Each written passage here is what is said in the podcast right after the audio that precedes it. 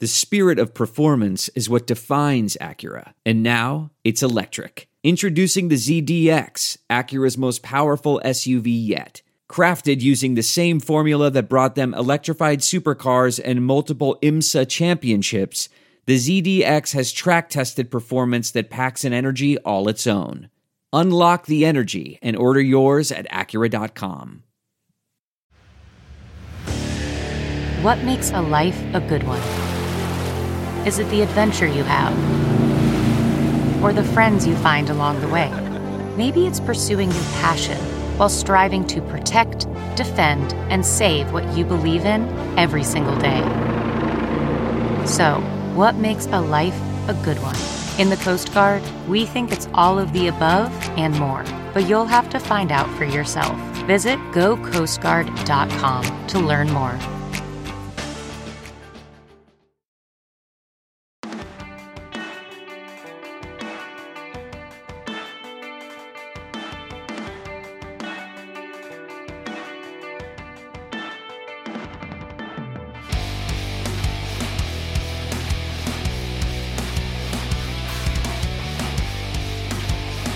What is up, everybody? Welcome to another episode of the Bootleg Football Podcast. I'm your host, Brett Coleman, here with my wonderful co host, EJ Snyder, and we are talking all ceiling team today. Um, think of it like uh, our Ball of Clay episode from last year, but on steroids. So we got a long show, a lot to talk about, some names that you've probably uh, either not heard of or just not heard us mention yet because we got some guys way down the board that we're going to talk about. So, jam packed episode here in the middle of draft season. EJ, I know you're you're probably still rocking seltzer for draft season. Keep your your mind and body right. I made myself a uh, spice demerara old fashioned, bringing the cocktails back to the show for the first time in a while. So uh, I'm feeling good. How are you? I'm good. Do you know that uh, you hooked our buddies at uh, Rockpile Report on on all kinds of cocktailing now, and they hold yeah, I converted them. I they hold you them. fully responsible. Yeah, he's like, I bought a cocktail smoker because of you. It's your fault. It's totally true. I was I was on Rockpile uh, a couple of weeks back, and Chris was smoking a cocktail, and I was like, "Huh?" And he's like, "Oh yeah, it's all Brett." I was like, "Oh, I know." Uh, so no, I am not smoking cocktails tonight. Uh, yes, I am drinking some black cherry seltzer, and uh, we're gonna rock this episode. Uh, this is this is fun stuff. It serves several of our purposes. It lets us talk about some of the players we love way down the board that, like you said, we haven't talked about. Lets us work in uh, one of the great draft cliches of all time, right? People talk about, oh, guy's got a high ceiling or guy's got untapped potential. We're going to talk about all those guys today and, and what would happen if they actually hit that potential. And uh, I can tell that that people really love draft season because we have 39 new patrons over on Patreon this week alone. Too many to even name. Um, I think they're all coming over because they uh, they wanted to see our position rankings. We dropped uh, offensive tackle and wide receiver last week. We're dropping linebacker and tight end this week, um, and then I, I can't remember which ones we're doing after that. But you know, we're gonna get through every single position and kind of drop our top seven ish Ish. uh, per per uh, per position group. So again, if you want to uh, get a sneak peek of that and kind of like little mini reports that we've got there, little write ups for uh, for all of our top guys and kind of our top two tiers at every single position, you can find that over on the Patreon. You also get merch discounts. Um, you know, whenever we do our next kind of patron only Q and A, you'll get access to that. So lots of goodies uh, over on the bootleg patreon thank you to all 39 of you that joined this week just absolutely insane And to all the rest of you, you're welcome for not reading off all 39 of them. yes yes uh, we don't want to turn a two hour podcast into a three hour podcast uh, and speaking of that podcast i'm going to ask you ej to give a, a little quick primer on what is the all ceiling team Yeah, well, can't thank everybody enough. We put out the Other Guys podcast last, and that was about where you can find guys with similar skills later in the draft. People really resonated to the format. All of you uh, have commented on YouTube and Twitter and reached out to us and said, such a cool episode. Love it. Love hearing these names. So just kind of riffed off of that and thought, hey, how can we put together another episode? And like you said, this is like Balls of Clay that we did last year, which was really just sort of physical freaks, a, a continuation, if you want to, of Bruce Feldman from the Athletic's Freaks list that he puts out every year. Balls of Clay was our shot at, hey, who are the guys that have amazing amounts of physical potential. And this is kind of the next evolution. This is, again, answering the question that you hear all the time oh, this is a high ceiling guy. What does that mean? Like, what if he achieved his eventual potential as a player? What if he actually became that good? What would happen? And and who are some of the players in this draft that have that? We're really going to have two or more in bootleg classic style for each position. And one is sort of the chalk pick, the the person that that label gets attached to all the time at that position. Um, we're going to start right off at quarterback, and you can probably guess who who that's going to be. Uh, but then we wanted to go, we wanted to dip into that that bag of players that we really love talking about in the later rounds, and pick a down the board guy, a DTB guy that maybe you haven't heard of. That again has a lot of gifts, and it looks like man, if they get with a good coach, or again hit a good landing spot, and and realize that potential, they could be a very good player in the league really quickly. And uh, I think we are going to start off with quarterback there because everybody can guess who both of our chalk pick are going to be. Um, and by the way, some of these, you know, we're just going to have two names because we're literally just going to be in agreement, like hyper focused, like this is the guy and this is the DTB guy. Some of these positions, we're going to have like five or six names because you and I are going to have totally different lists based on how we value people. For quarterback, you and I agreed on both counts. Malik Willis is the chalk pick for, oh my God, if he hits his ceiling, he's going to be in that, you know, Josh Allen, Mahomes, Herbert class of quarterback, you know, the top five to six guys in the league if he hits that ceiling. And then the down to down the board guy, excuse me, somebody who also has tremendous physical gifts and by all accounts is a pretty cool guy that, you know, works hard and wants to get better. He's just not uh, he's not in the same class or discussion as Malik Willis, but if he goes to the right spot, he can, you know, potentially develop into a, a pretty plus starter here, and that's Carson Strong. I remember when I first saw Carson Strong, God, it might have been September or October, kind of starting off with him. He threw a go ball 55 yards down the field from the far hash, which in college is even wider than the NFL. And the fact that he made that throw in college, which maybe 12 to 13 NFL quarterbacks can do, I immediately in my head was like, well, he's going to have a job in the league. I don't care how high he goes, he's going to have a job in the league because his arm talent is not normal. All right, I'm gonna I'm gonna blow everybody's reality here because we've talked a lot about Malik, and I uh, the short version on Malik. Yes, he's he's one of a handful, one, two, maybe three guys in this class that have the physical gifts to ascend to that tier if he hits the ceiling. Lots of ink spilled about Malik Willis with good reason. We're not going to talk about him a ton. I'm going to rearrange everybody's perspective on Carson Strong because what you said is absolutely true. He has throws on tape from this year that no other quarterback in this class can make, including Malik. In terms of velocity plus touch and timing and all You're that. looking at 45 yard out routes to the far sideline off the hash. Yeah. Balls that, again, Kenny Pickett can't throw that ball without moving. Uh, Matt Corral can throw it, but it's going to drop off. He can't throw it like Carson Strong does. So those throws are what attract you to Carson Strong. And what everybody says in the negative category is, well, he, he can't move, right? He can't move. Here's the kicker Carson Strong wasn't supposed to play football this year.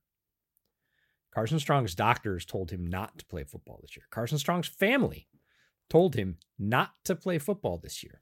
I haven't heard about this. Uh huh. I'm going to rearrange your perspective too. So join the gallery.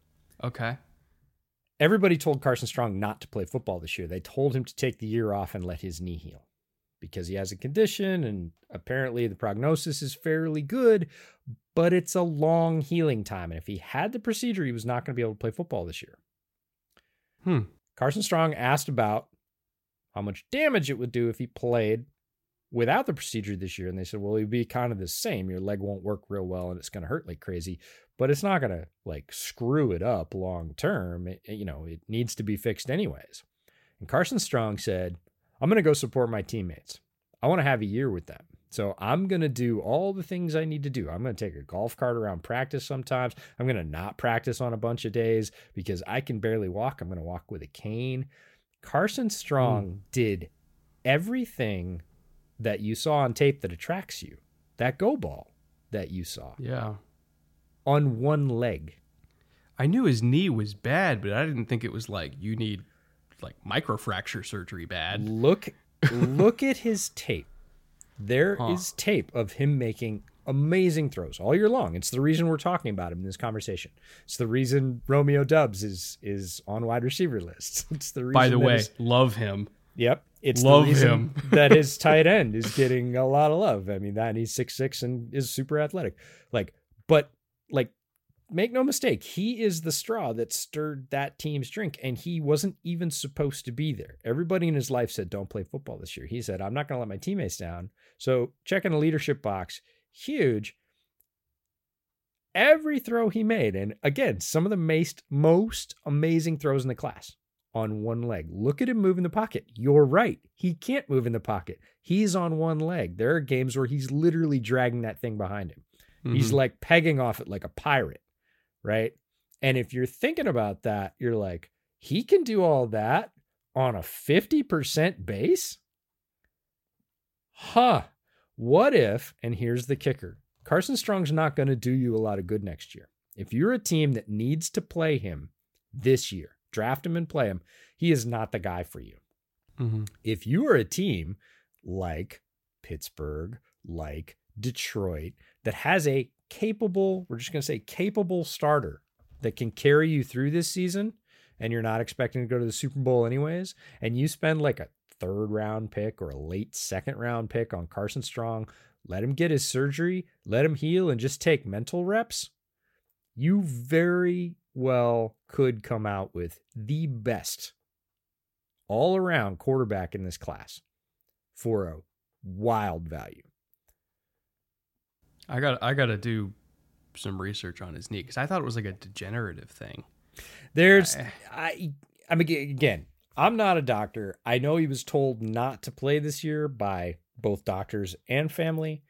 Uh, I know he chose to play anyways, and on top of that, and this is the part where not being a doctor really hurts me. Uh, the prognosis when the surgery is done correctly is apparently pretty good, but it's a long healing time. That's the kicker. That was the kicker this year. Is hey, if you have it, you're not going to have any season. Which long healing time tells me microfracture. Well, could be. I don't. Again, Probably. I'm not gonna. I'm not gonna dive in and say this is how we should fix Carson Strong's knee. What I'm gonna say is, if you fix Carson Strong's knee, and this is the if part. This is why it's a ceiling episode. If you fix his knee and he now has two good legs, and he has learned everything that he had to learn playing on one leg because you see him move in the pocket the only way he can. And he still avoided pressure, right?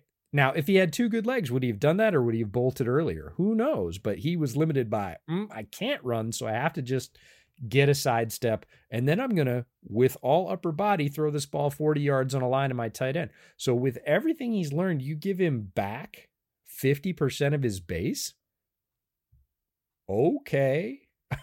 so what you're saying is he's perfect for all ceiling team because you really don't know what you're going to get. But if he hits the ceiling, if he hits the ceiling, he could easily, and I mean easily, and this is with the class with Malik Willis, and you know what I think of Malik.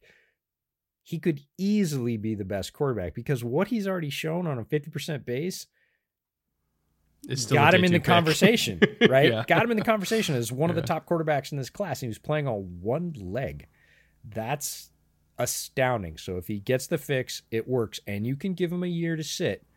You're going to get that plus. All right, I'm I'm on board. I'm intrigued. I'm going to okay. do more research and, and ask some PTs what they think of this because I'm fascinated by that now.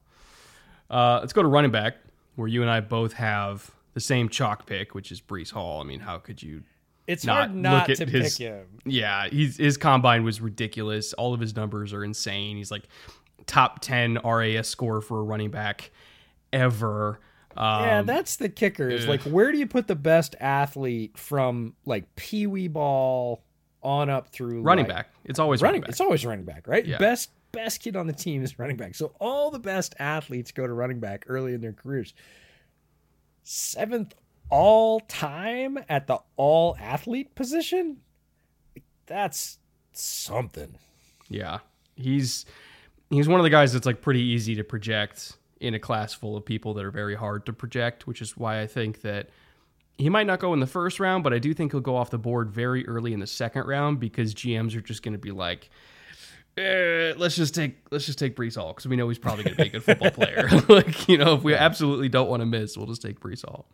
Um, you and I do differentiate on our uh, down the board all ceiling team guys. You've got Jerome Ford, and I have Rachaad White. I'll start with White, who, you know, sub four five speed. He was like high four four speed, which for a running back definitely plenty, but great size to go with that speed at six foot two fifteen. That's like ideal running back proportions.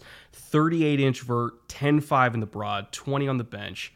Prolific pass catcher. I mean, he's got baby soft hands. Caught almost fifty balls last year at Arizona State.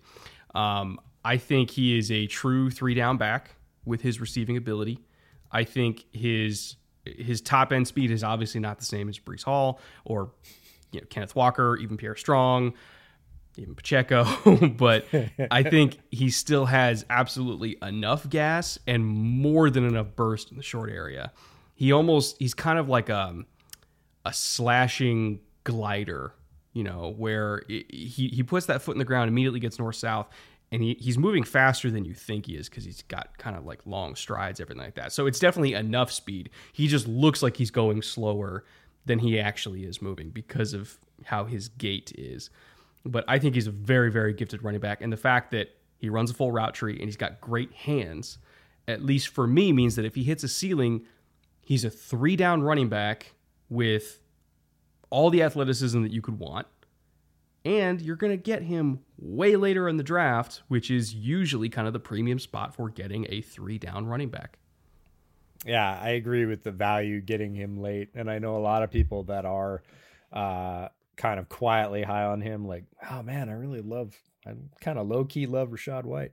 Um, I'm not as high on his game, but I'm not low on it. Like, uh, in, again, if you're talking late round running back and, and you're, O line coach or your running game coordinator or your running back coach goes, I think Rachaad White's the guy I can work with. I have no issue with it whatsoever. Mm-hmm. Um, Ford is interesting to me because Cincinnati in general is is loaded. There's three, four guys on defense. There's three, four Yeah. guys on offense. Um, and Ford kind of gets glossed over a little bit. One because of positional devaluation. They're, That's the running back, right? We were, hey, they got a quarterback. Yeah, okay, let's talk about him. Oh, they got a they got a crazy wide receiver. We're going to talk about. They got you know they got this, they got that. Ford kind of gets lost in the wash a little bit, and he shouldn't. Um, yeah, we've talked a lot about the Alabama running back room and how Mhm. hard it is to go there and play well. And and yeah, well, Ford was an Alabama running back, and he transferred to Cincinnati. Uh, there's a reason that he was there. Again, uh, running back proportions are really good 5'10, 210.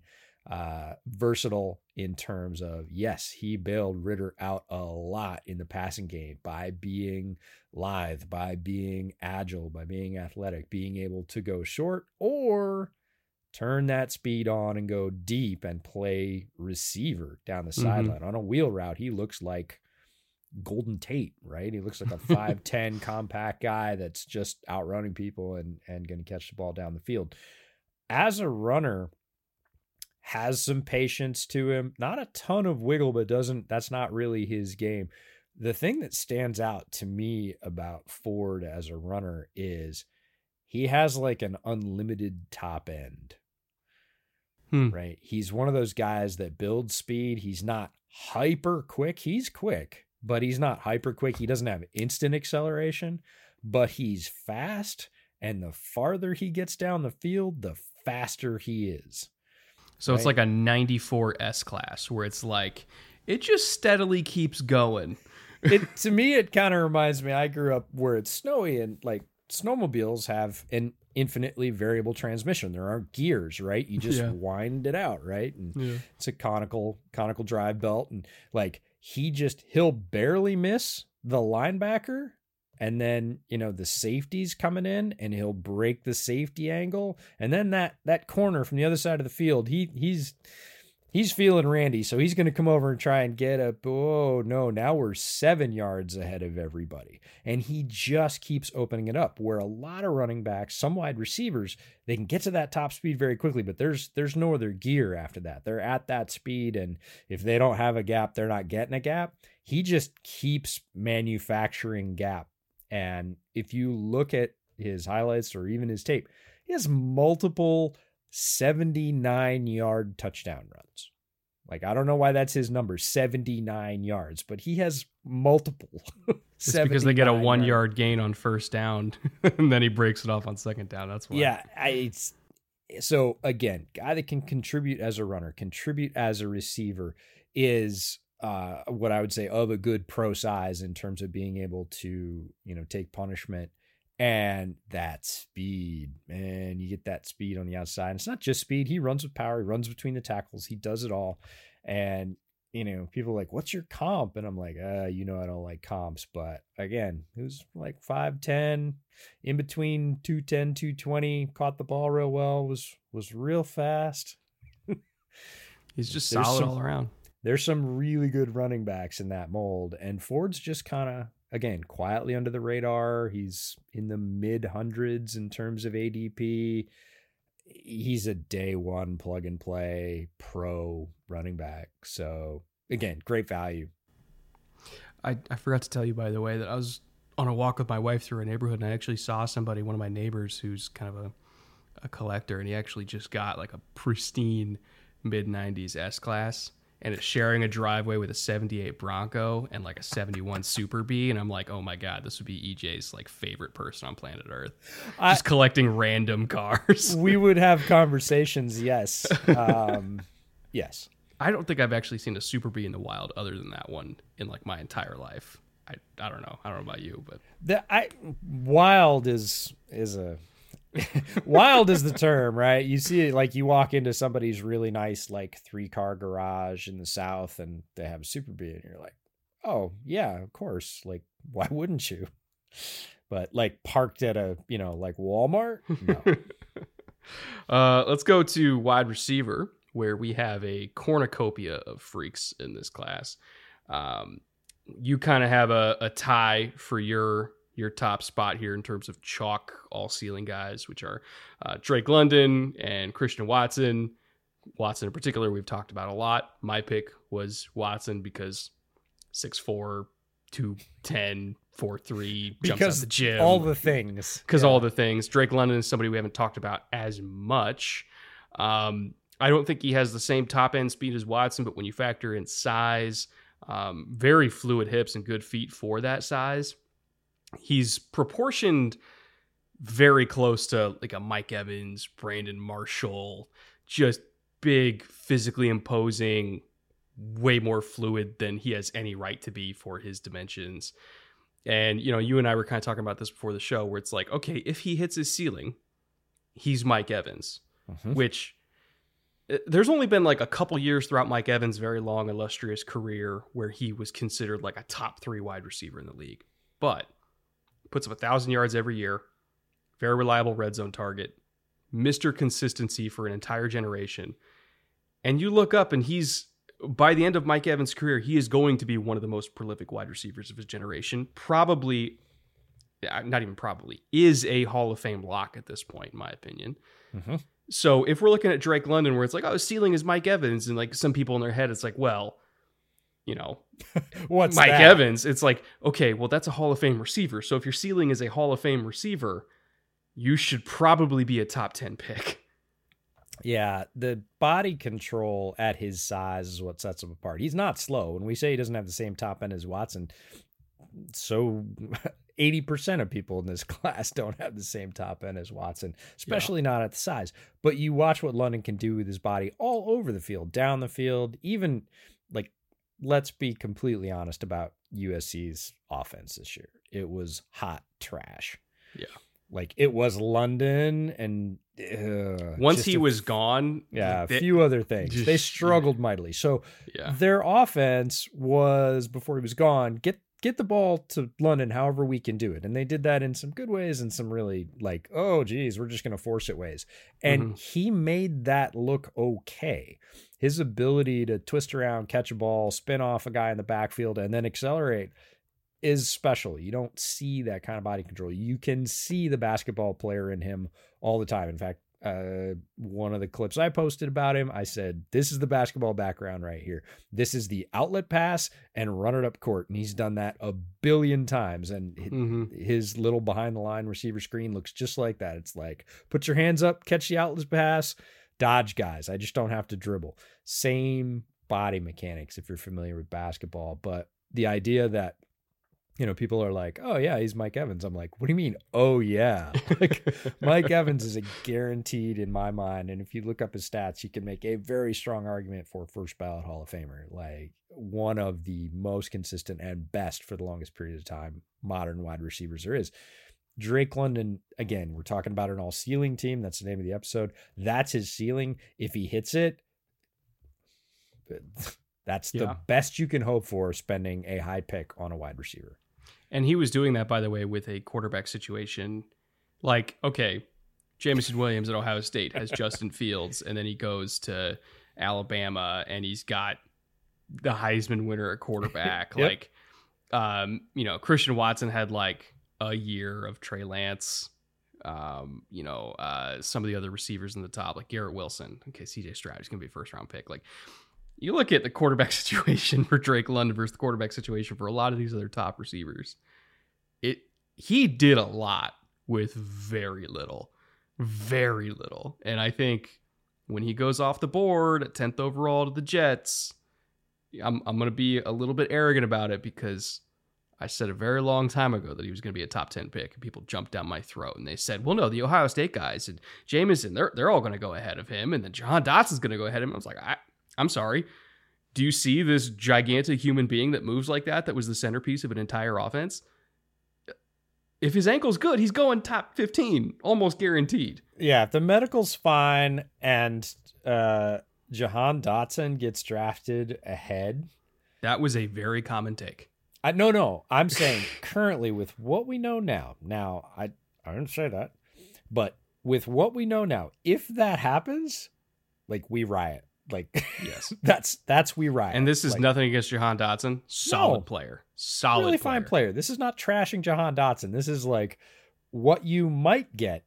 And look, the NFL is big on potential. We see it every year. Pass rushers, quarterbacks, wide receivers.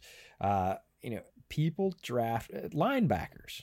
Think about Edmunds when he went to when he went to Buffalo, right? It was a like this guy's loaded with physical potential, and when he guesses right, it's amazing, and when he doesn't, it's an 80 yard touchdown because he didn't fill his gap. It was all about potential.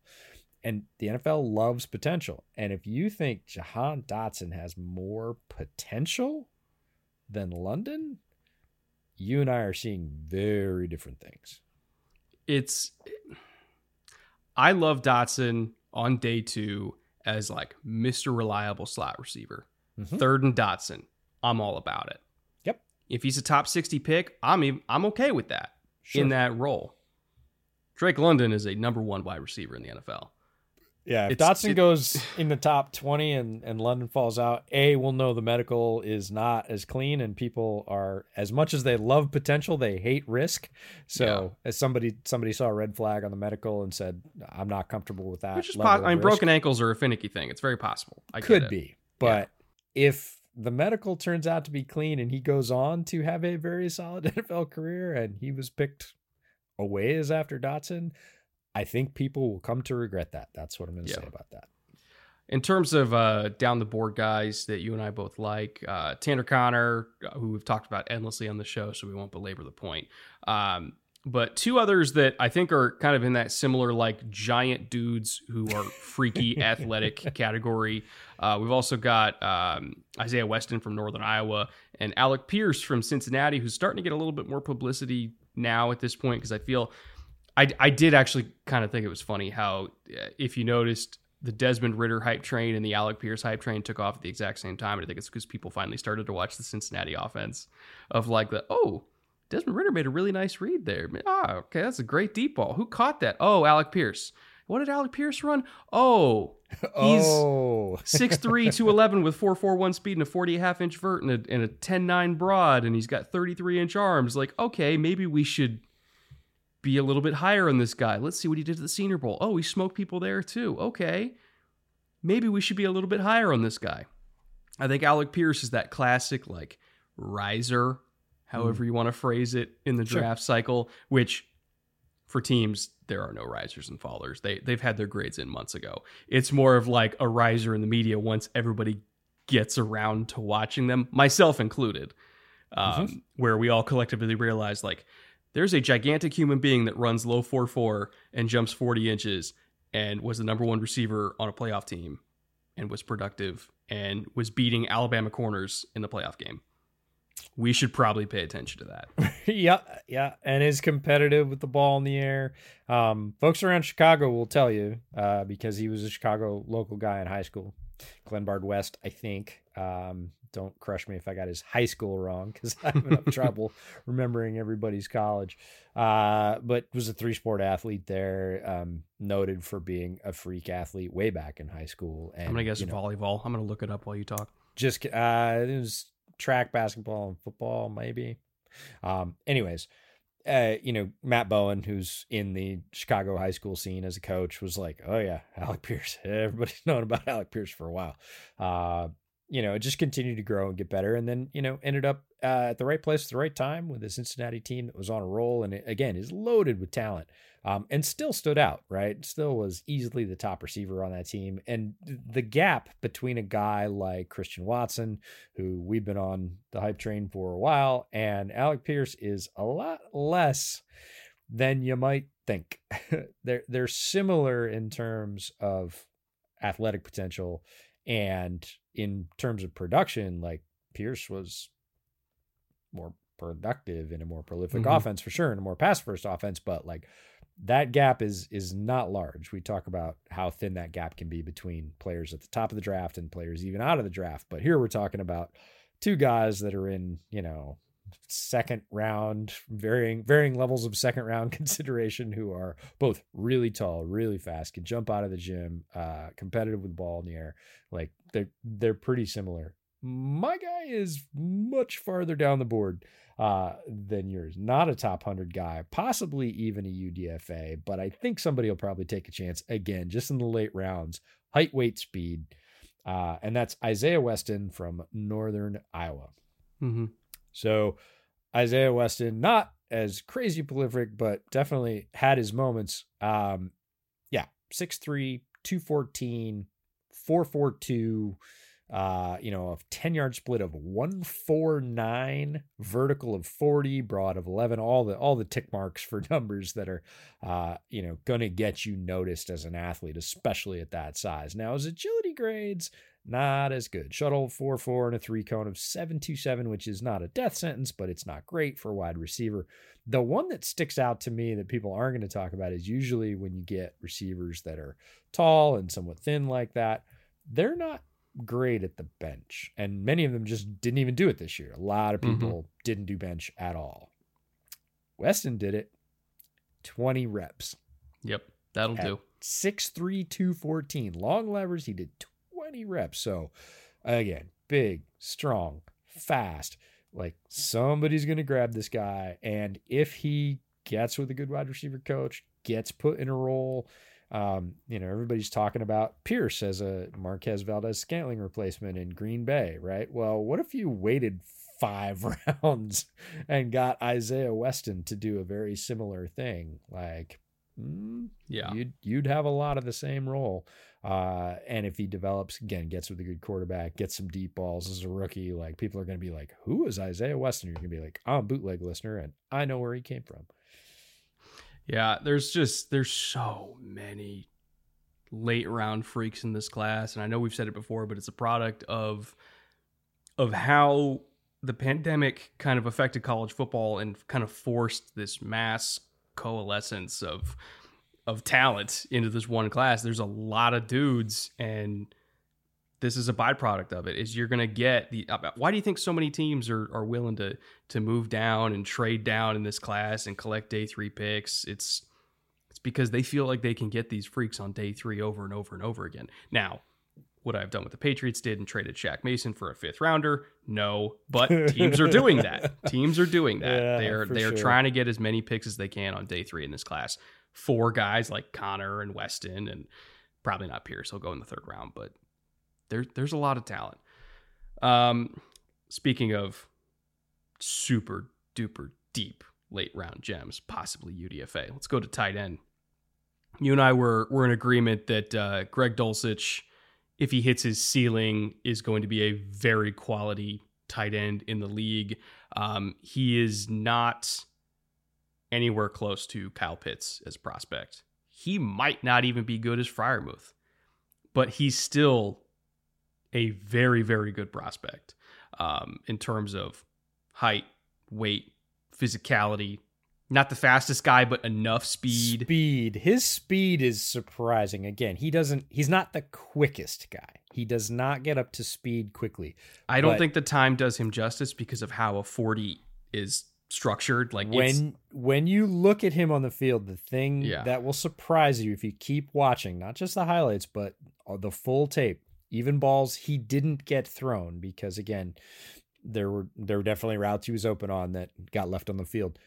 His acceleration again through the second level and into the third level is whoa yeah, for a big guy, he's really moving again. Not the he's not you know he's not Jaylen Waddle off the line. Nobody's gonna mistake him for that. But when he starts moving, especially against like a linebacker down the seam, forget it. A he's you know six whatever he is five six and yeah, six four and a half, two forty five. I think. Is yeah, and yeah. B, he's motoring at that point. So Yeah. quarterback puts it anywhere near him, you're talking about a 25, 30, 40 yard gain if anybody catches him.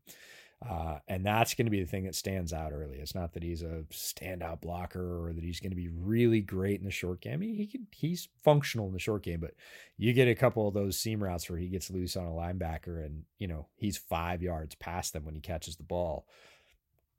Yeah, I, I want people to ignore the four seven flat because he's one of the guys where it doesn't like this is very much a trust the GPS because when you think about how a 40 is run, it you can shave off two hundredths of a second if you get a good start.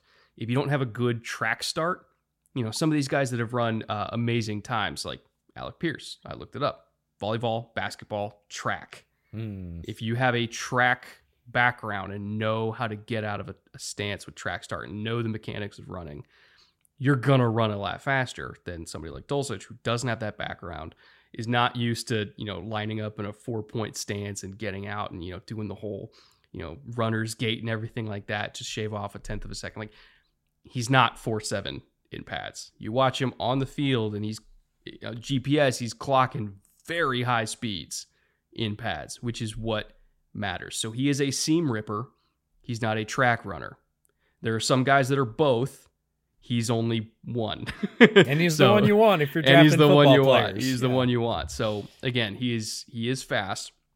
I do not have as high a grade of him overall, like I said, as I did on Pitts, obviously, and also not on Freiermuth because Freiermuth could block his ass off. Mhm. But in terms of ceiling, all ceiling team, somebody at that size, that weight, that length, that speed, if he hits a ceiling, very high quality player, at least in the receiving game, which is what we're going for here.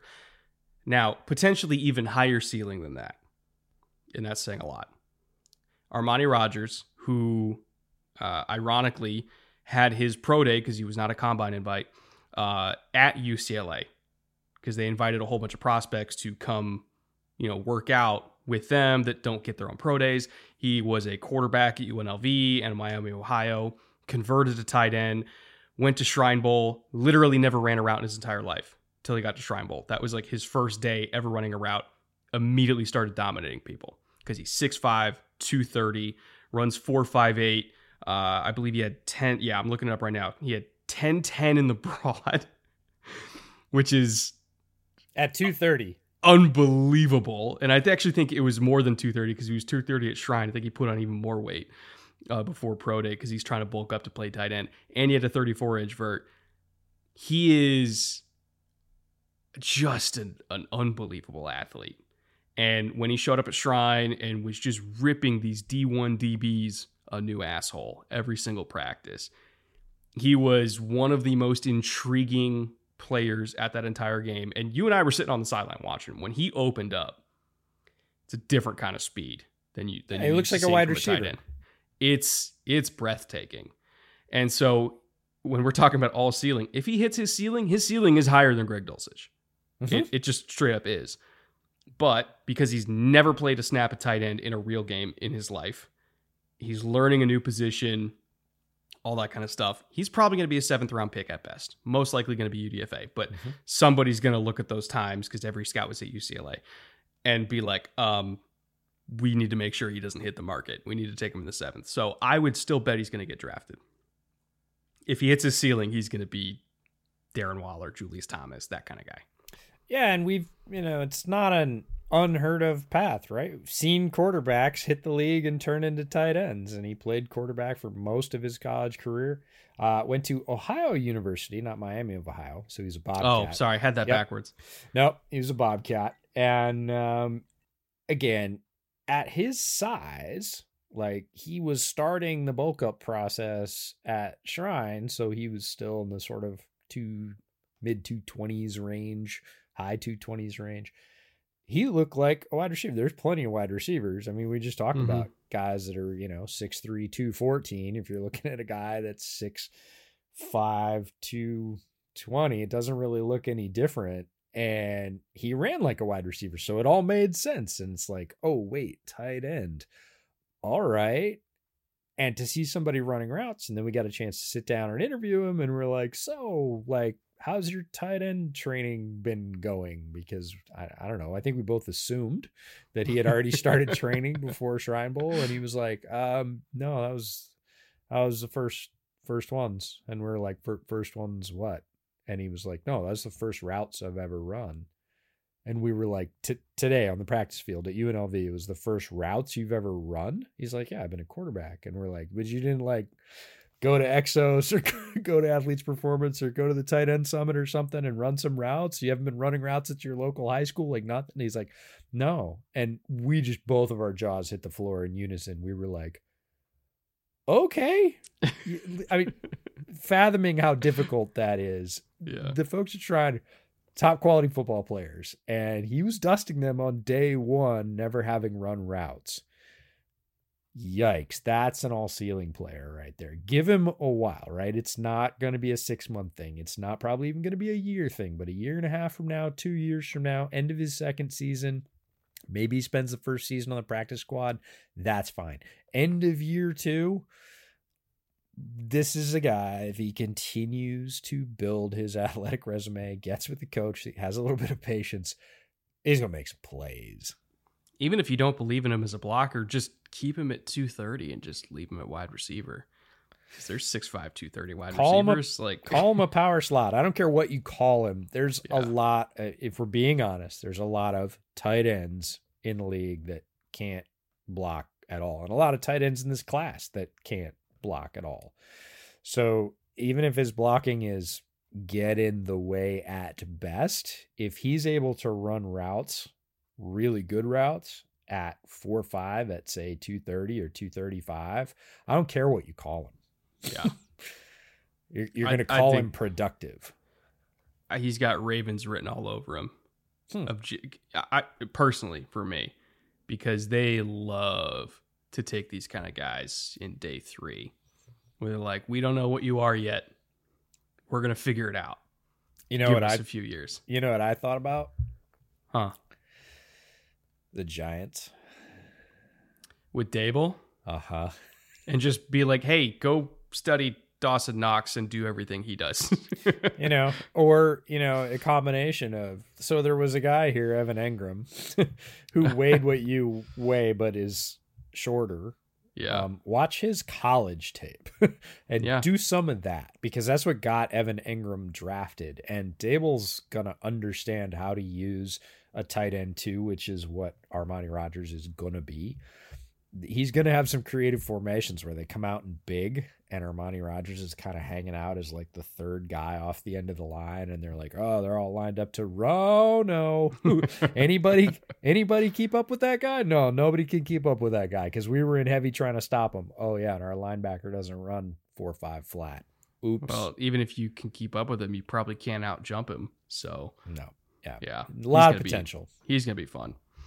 Uh, let's get to offensive tackle now. Again, another another group where you and I had almost entirely different lists. Um, some guys we have projected to different positions either uh, as well. Um, your tie for you know all ceiling team in terms of chalk guys are Charles Cross and Bernhard Bernhard Raimann uh, from the Chippewas, and then uh, my chalk guys I got Trevor Penning from Northern Iowa.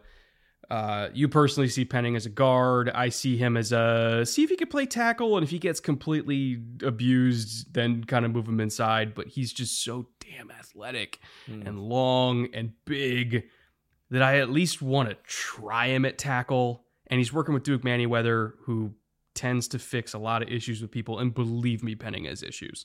He has so many issues. But if anybody can fix it, it's Duke. I just want to see what he can do at tackle first. And if yeah. it doesn't work, fine. You can kick him inside. He can basically be like Alex Boone, but more athletic. Um, but I just want to see what he's got outside first.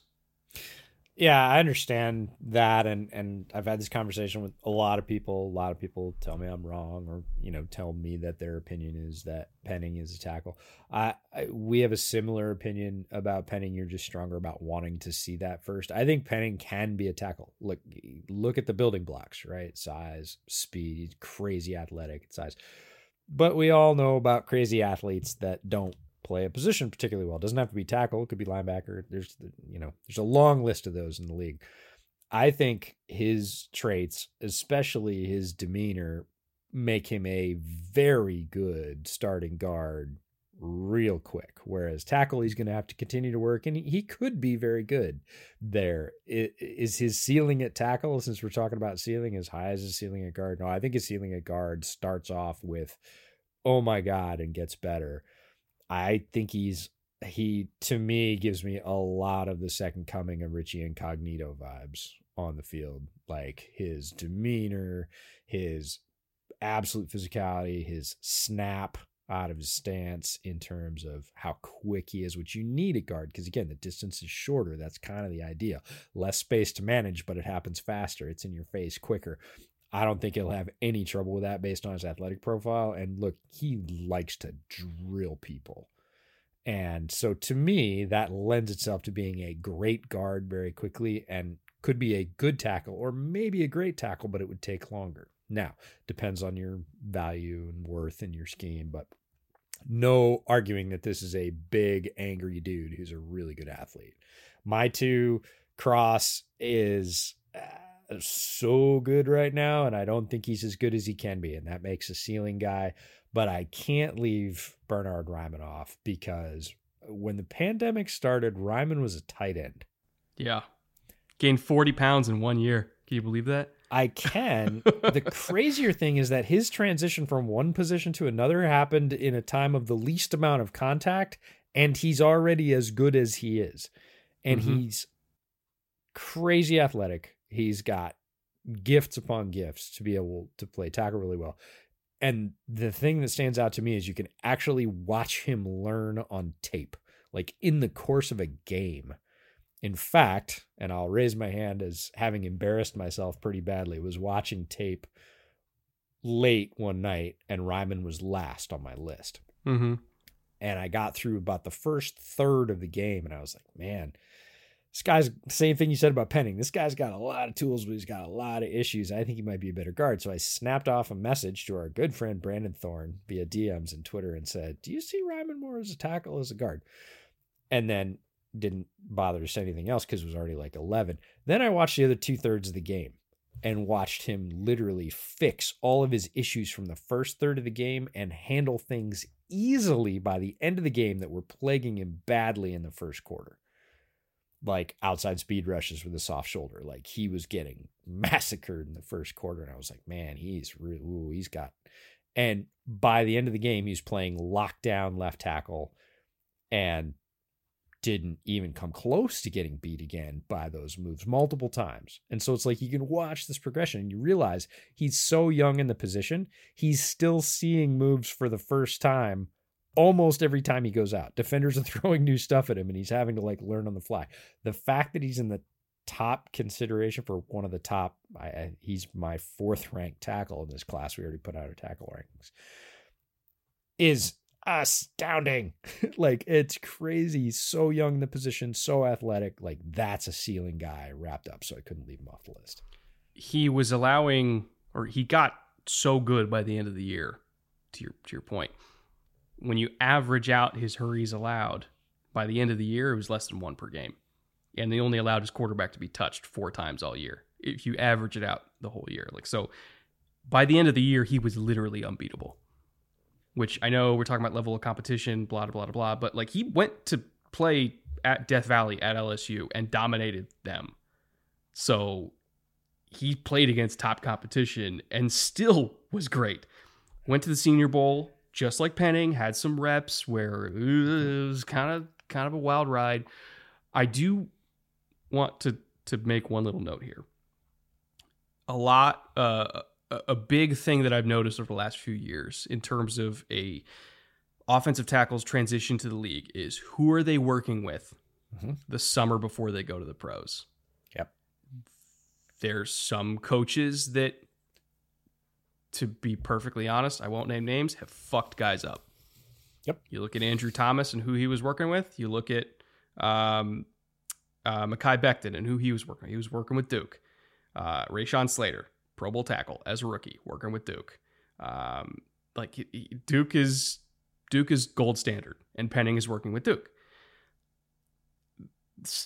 I I do wonder if part of the reason why Raimann struggled a little bit in Mobile, and I went back and I kind of looked at his sets in Mobile versus his sets when he was at CMU, and I was like, this looks different. I think somebody was fucking with with his stance, or not his stance, with his uh with his sets. sets, yeah.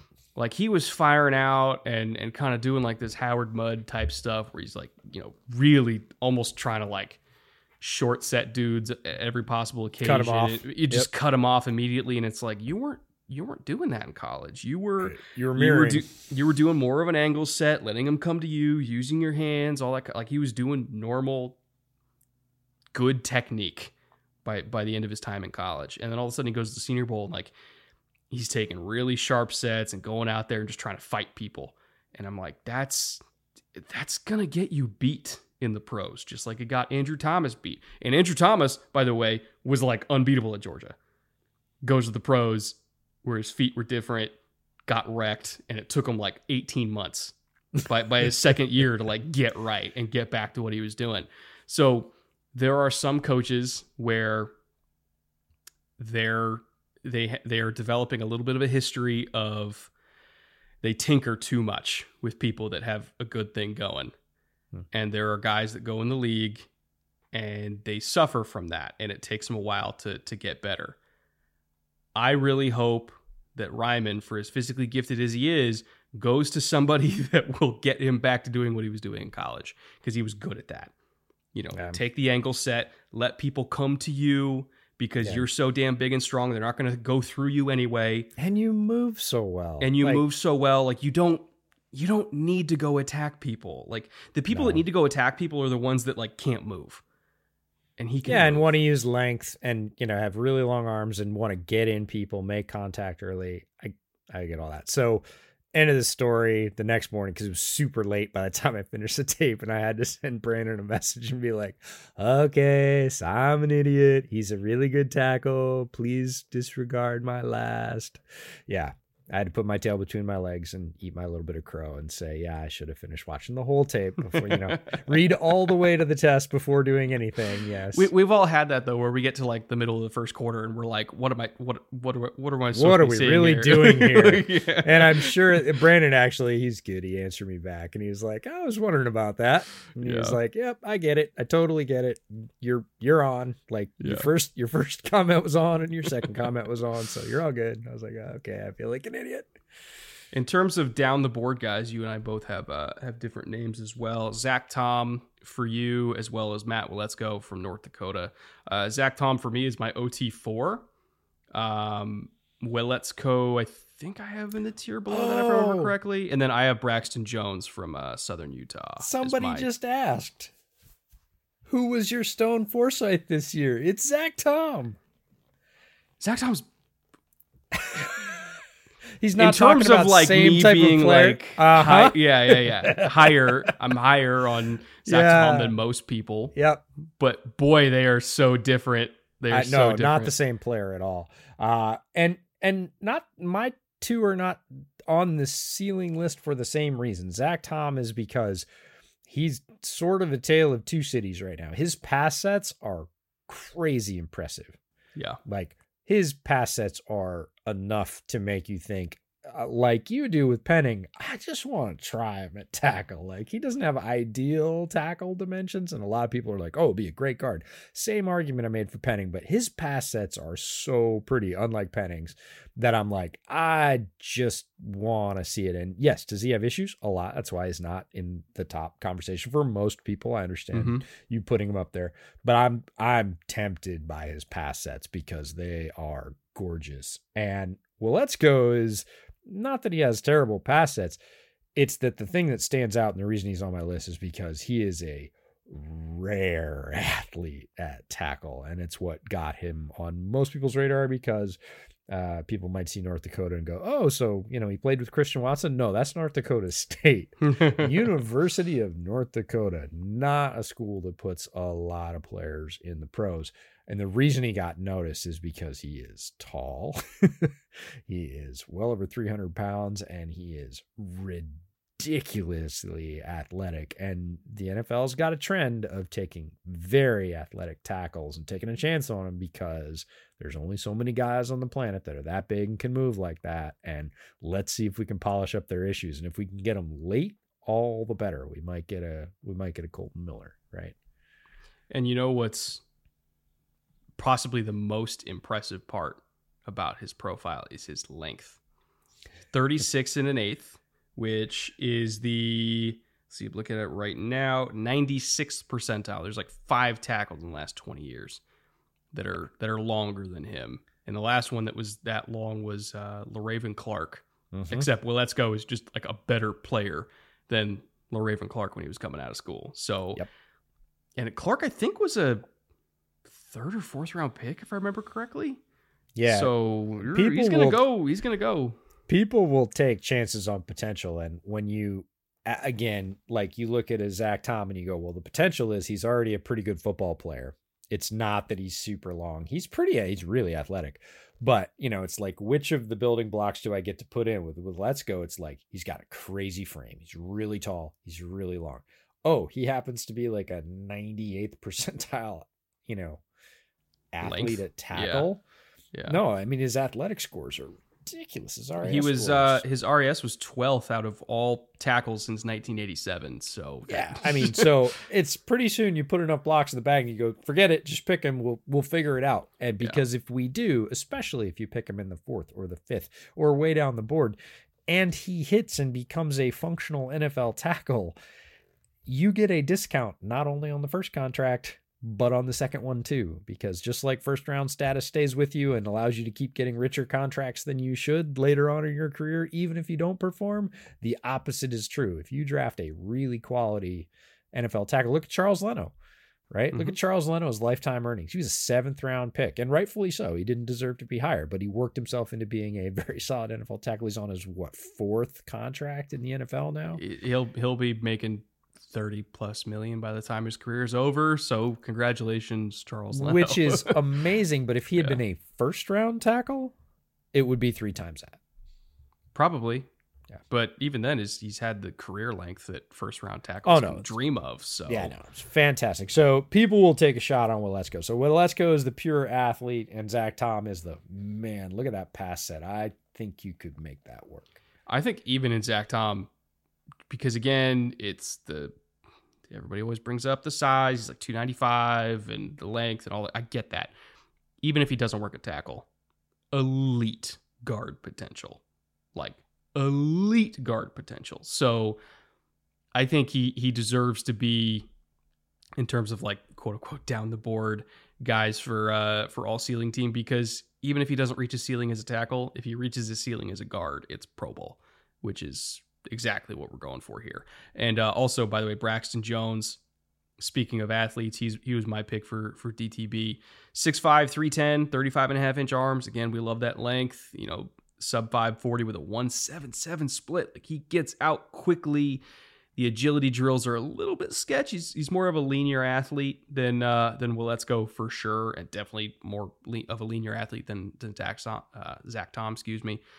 But in the right system, um, I do think that you can mitigate. I think his his his hip issues a little bit.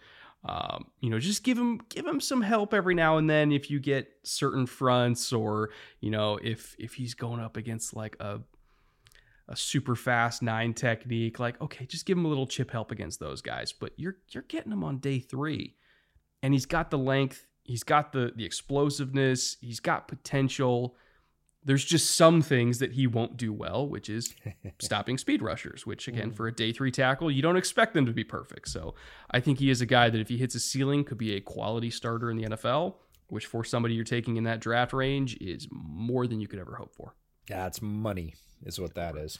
Uh, let's get to guard, by the way. Yeah, so so top top chalk we've talked about Trevor Penning and Tyler Smith are guards for me. Both of them I think are elite guards, and that's why they're there. Plug and play.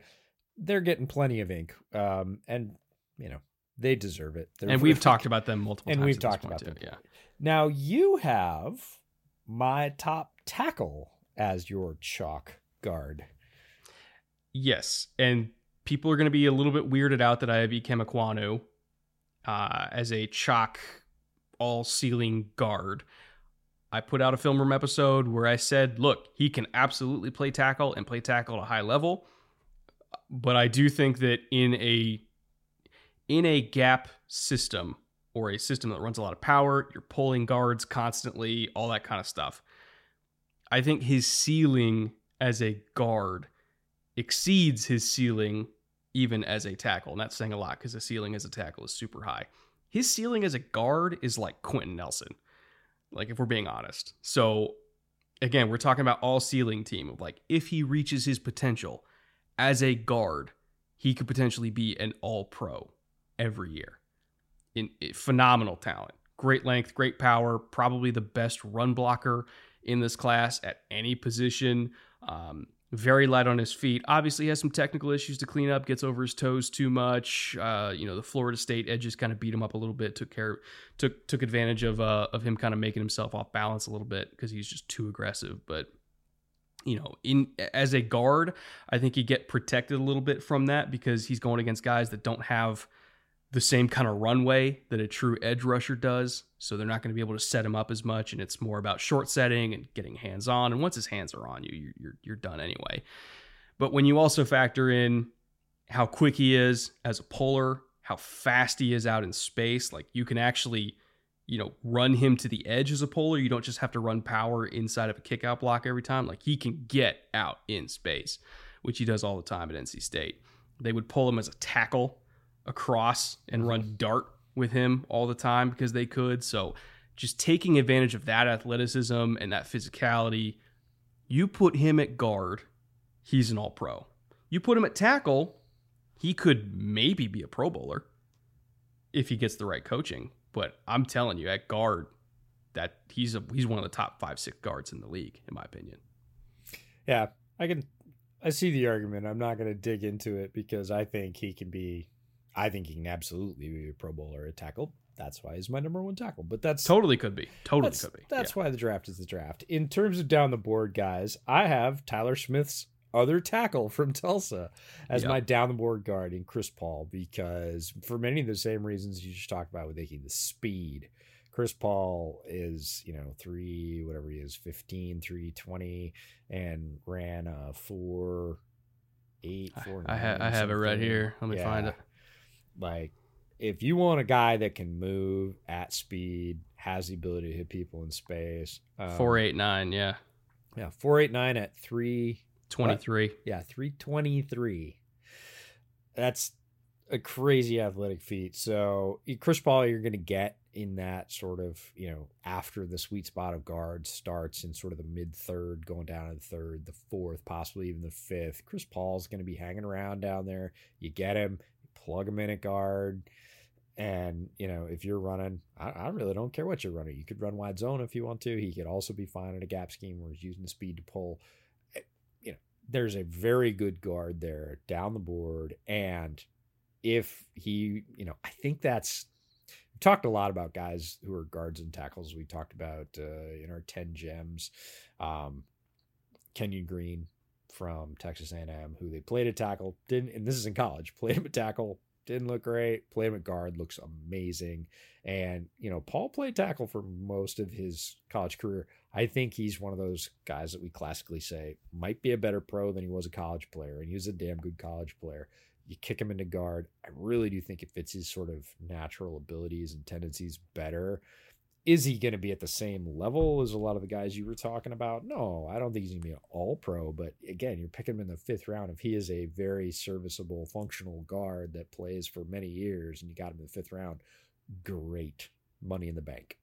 Yeah, and that's kind of the sweet spot of the draft for interior offensive linemen. We see it every single year.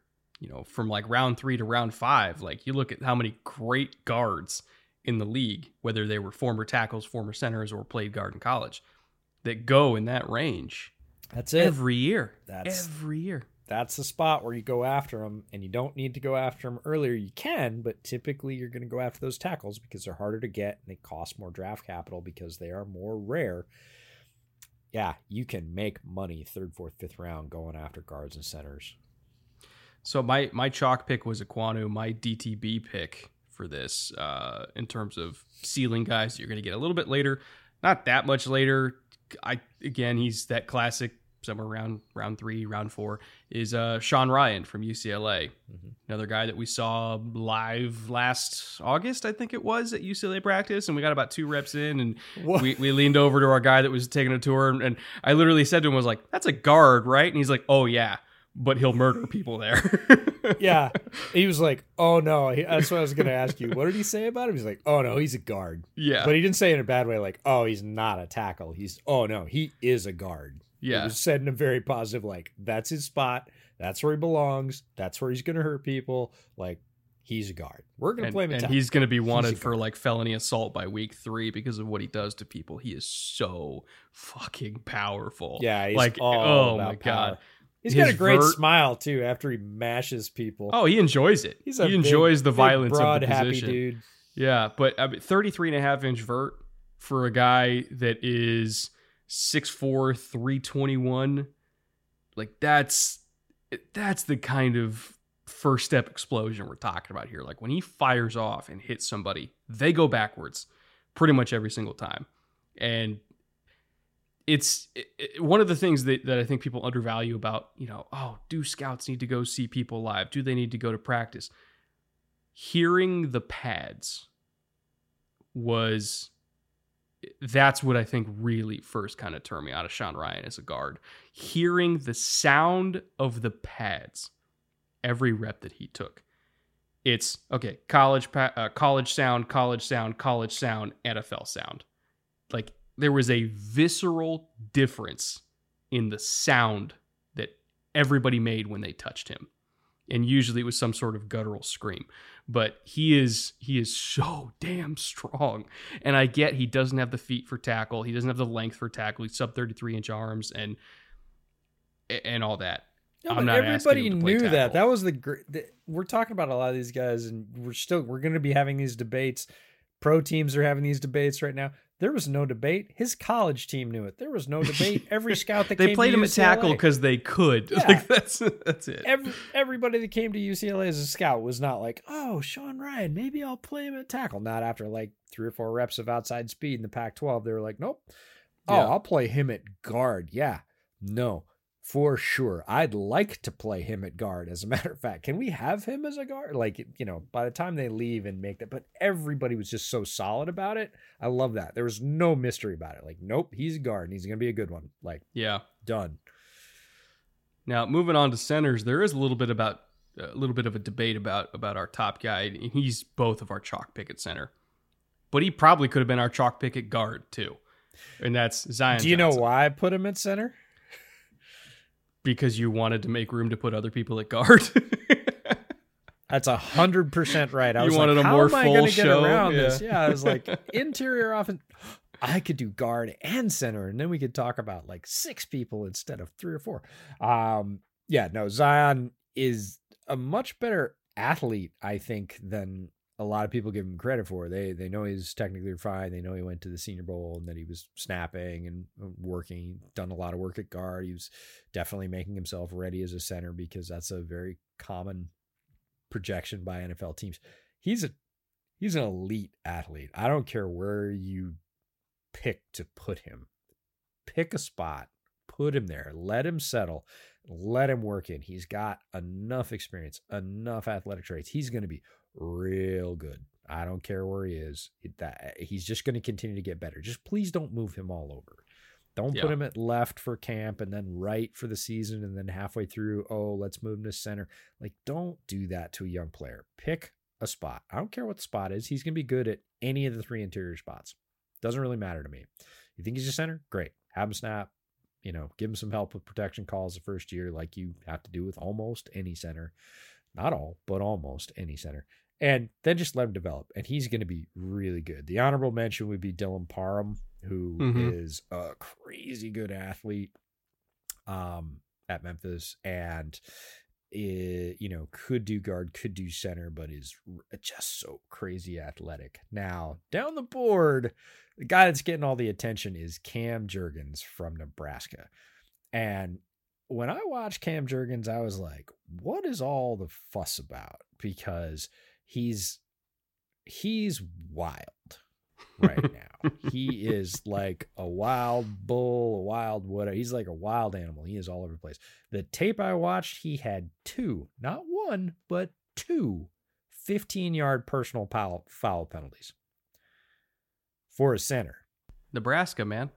That's how they roll. Is not Nebraska. like they were both crazy, undisciplined plays way down the field where he's just driving somebody's face into the turf that was like 25 yards out of the play. So got to be a little bit smarter about that. But I was like, what is it all about?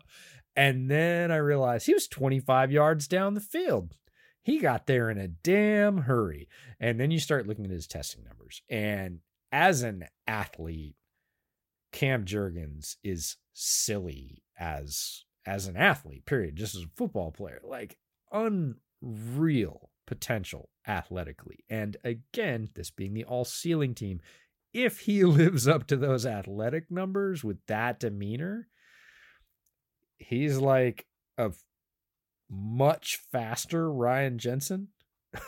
I I was gonna say if he if he hits his ceiling, uh, it's Jason Kelce.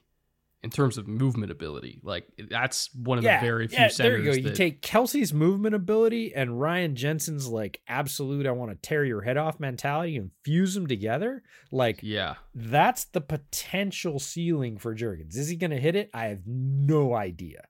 But that's why people are talking about him is because he's mean as all get out on the football field and he is top like 2 percentile if you add everything up for an interior offensive lineman in general. He's just he is wild in every sense. If he can tame that a little bit, he can be really really good. I mean 33 and a half inch vert, 492 in the 40, 171 split. That's the key number there. It's just absurd quickness and short air explosiveness. Uh, just really fluid hips, really good feet. Like he's again needs to be refined, all that kind of stuff. I do think play strength, because uh, he's only 303, a little bit of an issue as it is for most, you know, kind of lightweight centers. But if he goes to a predominantly outside zone system where it's less about that and more about movement and positioning and all that kind of stuff, it'll be it'll be mitigated a little bit, just like it was for Kelce. And Kelce, when he was coming out, wasn't as strong as he is now. You know, I think he got some grown man strength as he was in the league. So you hope that Cam Jurgens will be a similar story. Um, so if he hits a ceiling, he's Jason Kelce. If Zion Johnson hits a ceiling, I think he's Travis Frederick. So we're looking at two all pro caliber ceilings here. Um, I think interior offensive line, at least at the top, is one of the few groups that you could look at and and and put up their top prospects against top prospects from from classes in previous years. It's it's one of the the more intriguingly strong, if I can use those words, groups in this class because you have Johnson and Jurgens and Parham and all the tackles that are convert to guard, and we're going to know them as guards in the league. Like it's it's going to be a sneaky good guard class because of that. Um, defensive tackle now. Now, both of our chalk pick. How could we not say Jordan Davis? Because obviously Jordan Davis, but we do differ on our down the board picks. You've got Eric Johnson, the second from Missouri State, and I've got uh, my guy Matt Henningsen from Wisconsin. Yeah, Eric Johnson uh, is not a name most folks will know, uh, even draft watchers. Missouri State, uh, not a power school for sure. Ridiculous athlete at defensive tackle. This is three tech size, right? 6'4, 299, 34 inch vert at 300 pounds, broad of nine feet shuttle of 477, three cone of 733 at 300 pounds, and a 40 yard dash of 488. Now, you were talking about Jurgens' 10 yard split being 1 7 what? 171. 171. Eric Johnson, 163. Which is quicker, if I recall correctly, than Aaron Donald's 10 yard split, which, if memory serves, was 167. Yeah. So, so talking about a very compact guy who has good play strength, made plays on tapes. Not that he's a just an athlete and a bad football player, not the case, but some really distinct gifts for his position. So if he's able to maximize that, work on his play strength, again, NFL strength and conditioning has a way of evening a lot of those things out. And it's not like strength is going to be his primary as a three tech, it's about penetration. And if he's that quick off the ball and 488 at 300 pounds he's got what a lot of teams are looking for at that spot which is go get him it's funny how you know both of our picks for down the board uh, you know ceiling defensive tackles are decidedly different than, than the uh, physical profile of our chalk pick because Jordan Davis is like 6'6", 340. Um, and well, there is nobody are, like Jordan Davis. I know, so it's, pick. it's it's it's tough to like oh find another guy built like that. I was thinking, ah, do I want to do Noah Elliss? It's like no, it's not the same. It's it's, it's totally different. So I I was like okay, just find a freaky athlete. Mm-hmm. That qualifies as defensive tackle. He's not going to play the same spot as Jordan Davis, but just find a freaky athlete and I landed on Matt Henningsen from Wisconsin. 6'3, 289. Keep in mind, I'm going to be comparing his numbers to Aaron Donald, who's like the gold standard of, you know, up the field, penetrating three techs. Donald was 6'1, 285. So he's bigger than Donald. 37 and a half inch vert. Donald was weirdly only 32 in the vert somehow. Uh, 911 broad. Donald was 9'8. 716 three cone. Now, Donald had a legendary 711 at 285, which was like absurd. 716 is right there. That's still like 96 percentile. 429 shuttle, which is a full tenth faster than Donald. So Matt Henningsen is an Aaron Donald caliber athlete. Now, not an Aaron Donald caliber player. I personally had Donald top five in my mock draft when he was coming out in 2014, back when I first started doing this kind of stuff. I think I had him at five to the Raiders, if I remember the draft order from that year correctly.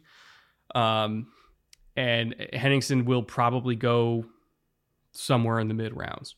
But when you watch Wisconsin, if you're you know you're watching Leo Chenal, you're watching Sanborn, you're watching any of these Wisconsin D guys, or, or if you're watching any of the Big Ten guys going against Wisconsin, you're going to notice Henningsen make plays, and he's going to make some crazy plays. And that was kind of the my first introduction to Henningsen was when I was watching Leo Chenal, and I was like, who the fuck is 92?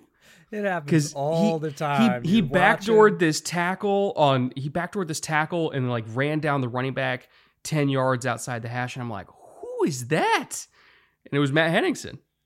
And I was like, I didn't know he could move like that. And then he, he put up the numbers he did, and I was like, all right, the tape kind of makes a little bit more sense now. The dude's a little bit of a freak. So if he goes to the right spot that lets him just do that, Yeah. he's gonna be really good.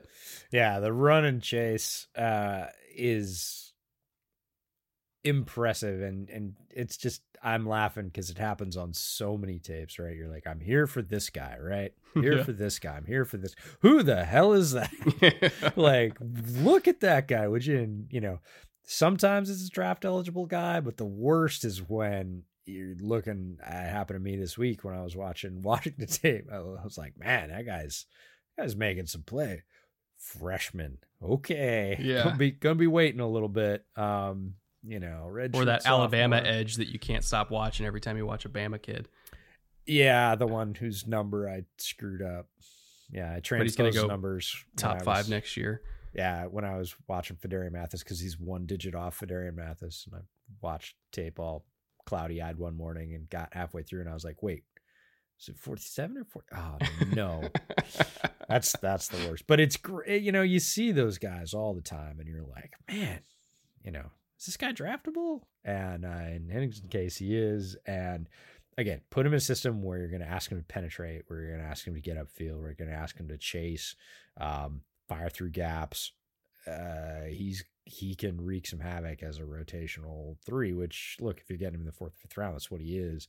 Um, it's the kind of guy, not the same physical profile of player, but in terms of like where they were drafted and what they did early in their career and what they grow into, it's like Greg Gaines, right? Greg Mhm. Gaines, not super highly drafted, came in, made a ton of plays, like, you know, had his moment in the spotlight this year. And everybody's like, Greg Gaines, like, where'd he come from? And you're like, "Eh, middle rounds, defensive tackle, you know, he's going to be able to make plays. Henningsen, put him in that system, let him chase. It's going to be great value.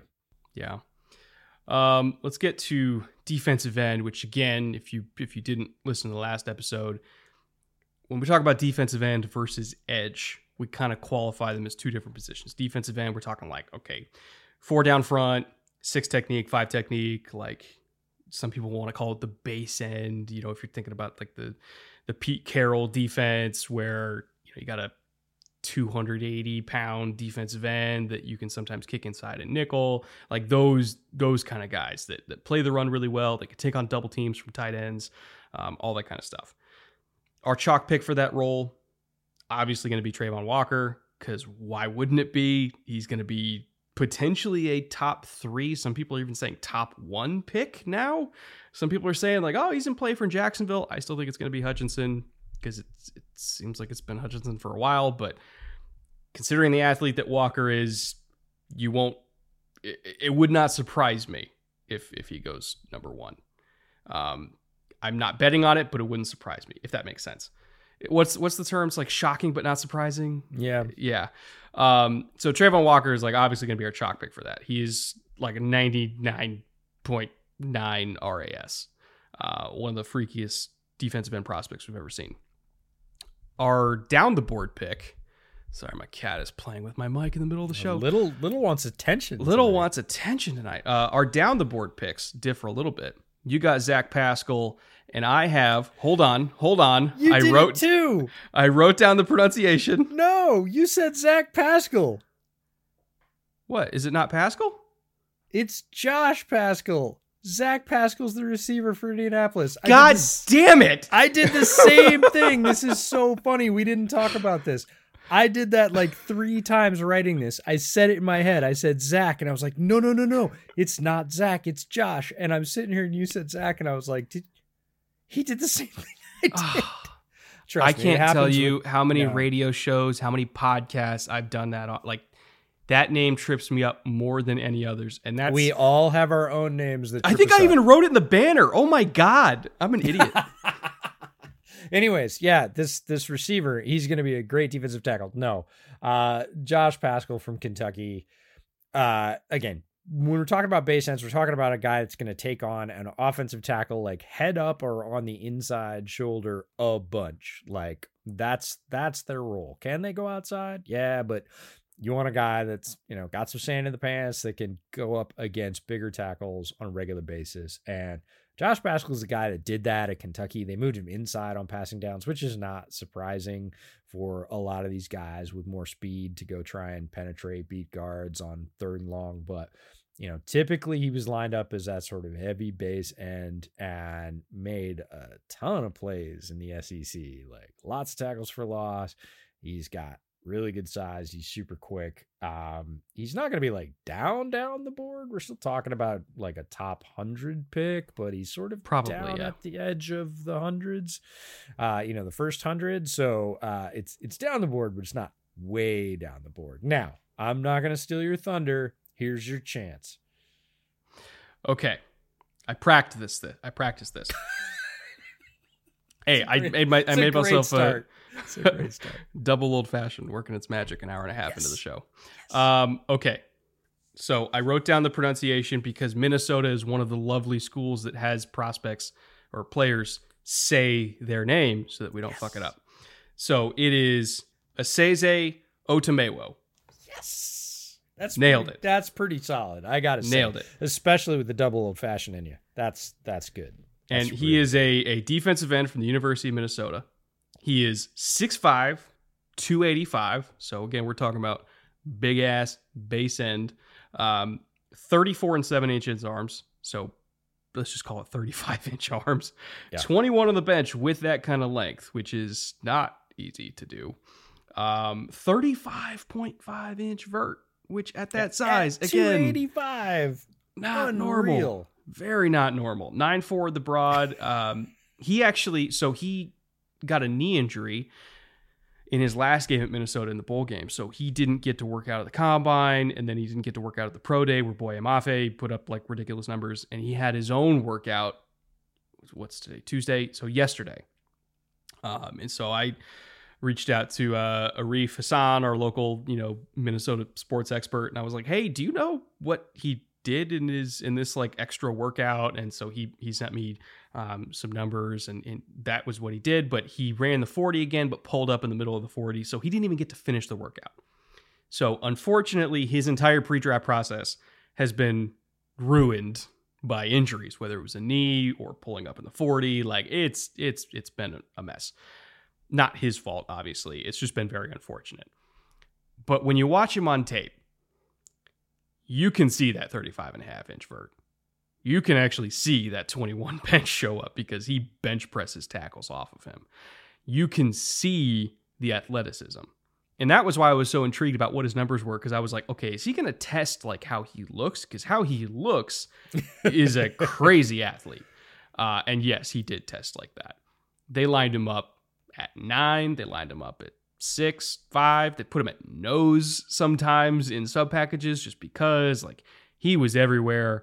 Um, and the fact that he and Mafe were on the same line is And they swapped him. and that was the Yeah. thing when I was I watched Mafe first. And it's obviously not uncommon in college or the pros now to swap out pretty much the whole line. It's almost like a hockey line shift. Like all four guys, both ends and both defensive tackles go out, a fresh new four come in. The other thing they'll do is swap ends. And Michigan was the other one that did this with Hutchinson and Ojabo, right? They'd swap, right? But Hutchinson and Ojabo are kind of different players. They have different body types, different styles, you know, pretty obvious when they swap. There was a couple of plays where I was like, man, Mafe is beating the hell out of that guy. And I was like, that's not Mafe's number. oh, they swapped him on me. Oh, and it's, you know, so I looked him up and it's Otomewo. And I was like, wow, that guy, that dude is beating that guy. Like he Uh-huh. is beating that guy up. And both of them can do it because we're going to talk about Mafe in a minute. But like the fact that they had both of those guys at defensive end and just kind of swapped them, like if I was a tackle playing Minnesota, an offensive tackle playing Minnesota, I would have been like, long day. Like, Well, can you matter who was imagine in uh. Faalele in practice going against these two guys? Like, God, iron sharpens iron.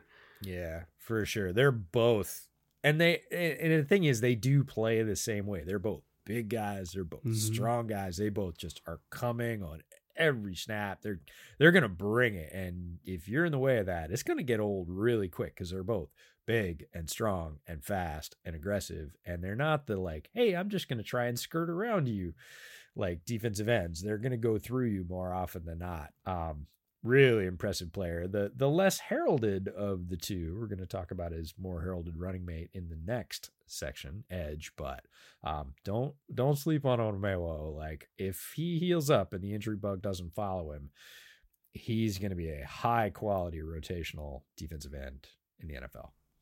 Why don't we get to Edge and talk about Boye Mafe, who was uh, your chalk tier pick or one of your chalk tier picks. Yeah, him and Jermaine Johnson. And we've talked about them a lot, and a lot of people have talked about Boye Mafe, especially after his combine workout, but even beforehand. He was on Feldman's freak list. Everybody knew he was going to test really well. And he he did play up to it. He's not one of those workout warriors that, you know, oh, he he ran that much, he benched that much, he jumped that high. It doesn't look like that on tape. Mm, no, when you watch him on tape, you can see evidence of all that. And Jermaine Johnson's the other one because everybody's like, oh, Jermaine Johnson, he's he's an edge rusher, right? Well, yeah, he is, but watch Jermaine Johnson set the edge on the run.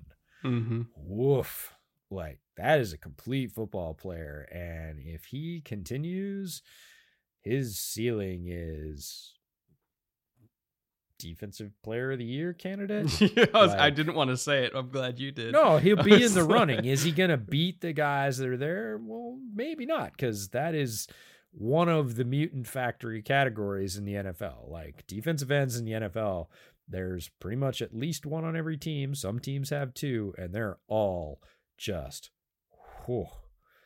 So is he going to win it? I don't know. To be considered as somebody that might be in the running, like that's Jermaine Johnson's ceiling if he keeps going at the pace he's going. He has the talent, he's got the size, he's got the frame. So we don't need to talk about those two those guys too much. But your guy at Chalk was one of my defensive gems. Yeah, that's uh, Arnold Ebiketie from Penn State, who eh, this is one of the guys where I was so intrigued to get the numbers on him because I thought it was going to be good. Um, but I wanted to kind of like back up my Justin Houston cop with numbers and basically see like see they're the same person. Uh and they like they actually are the same person. 6'2 250 so squatty body but thick.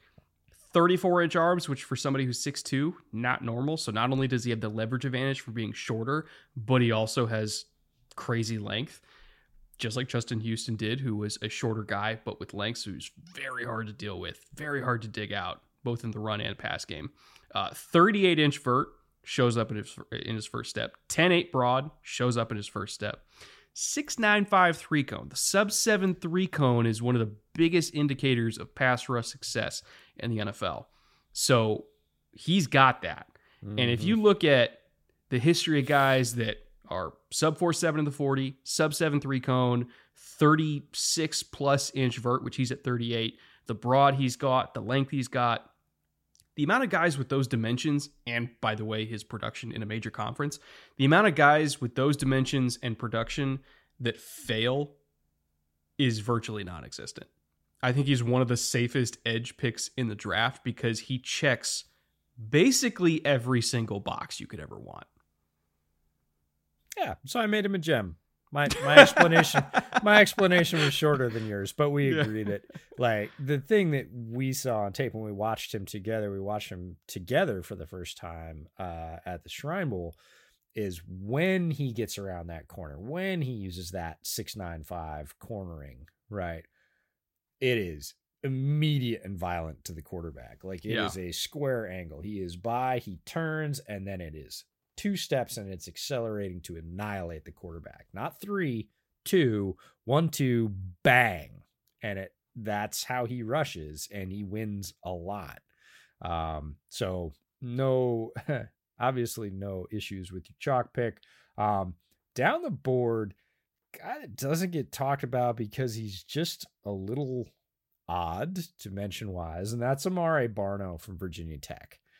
So a lot of people paid attention after the combine because he ran a 43640, which I just giggle talking about because shouldn't be possible. A 149 10 yard split. at a- 6'4", 245, by the way. for a defensive end. Again, Yeah. one four. We've been talking about hey, one six is really good. Like low one sixes is good. He ran a one four nine ten yard split, and he's got the thirty four inch arms, same as Ebiketie. Led Power Five with sixteen TFLs in the twenty twenty season. Like this is not a guy that just has all kinds of crazy physical dimensions and never had any production because nobody knew how to use him or he doesn't work hard or nope, nope, not that guy. Power five leading TFL tackler, 16 of them in 2020. 37 inch vert, 10 broad, all the all the common numbers we've been talking about. Not a guy that's being tied. He's like in the 145 range. I don't think I've seen anybody put him above like round five. Yeah, and he's in like he's in like the 145 range. So there this may well be one of those guys where there's a medical red flag, there's no field red flag. Again, stuff we don't have access to, but if you look at his profile, you look at his gifts, again, gifts relative to the position he plays. You talked about certain measurements being really important for certain positions. For all the ones that are really important for defensive end, he crushes them and he's got production too. So something's going on. Somebody usually don't get physically gifted edges, not this kind of physically gifted edges after the top of the third if you're really lucky. Well, I think the thing that's working against him is, which is why this is all ceiling team. We're talking about ceiling here, not Uh, what he is. Yep. The problem is what he is now because he went to the Senior Bowl and got his ass kicked because he doesn't know how to use those gifts yet. Nope. So we are projecting a if he learns how to use it. That's why this is all ceiling team. If he doesn't learn how to use it, he's not going to last three years in the league because he No. went up against tackles that are not as good as most NFL tackles he's going to face, and they whooped him all week.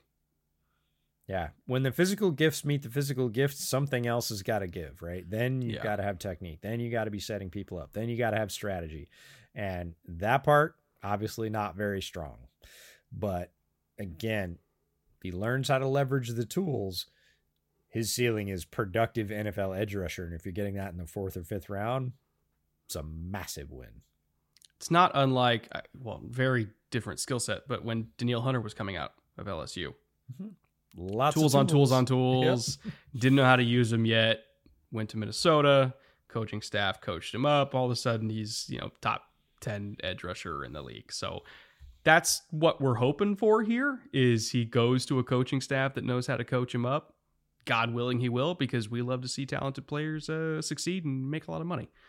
That's what we're here for in the end.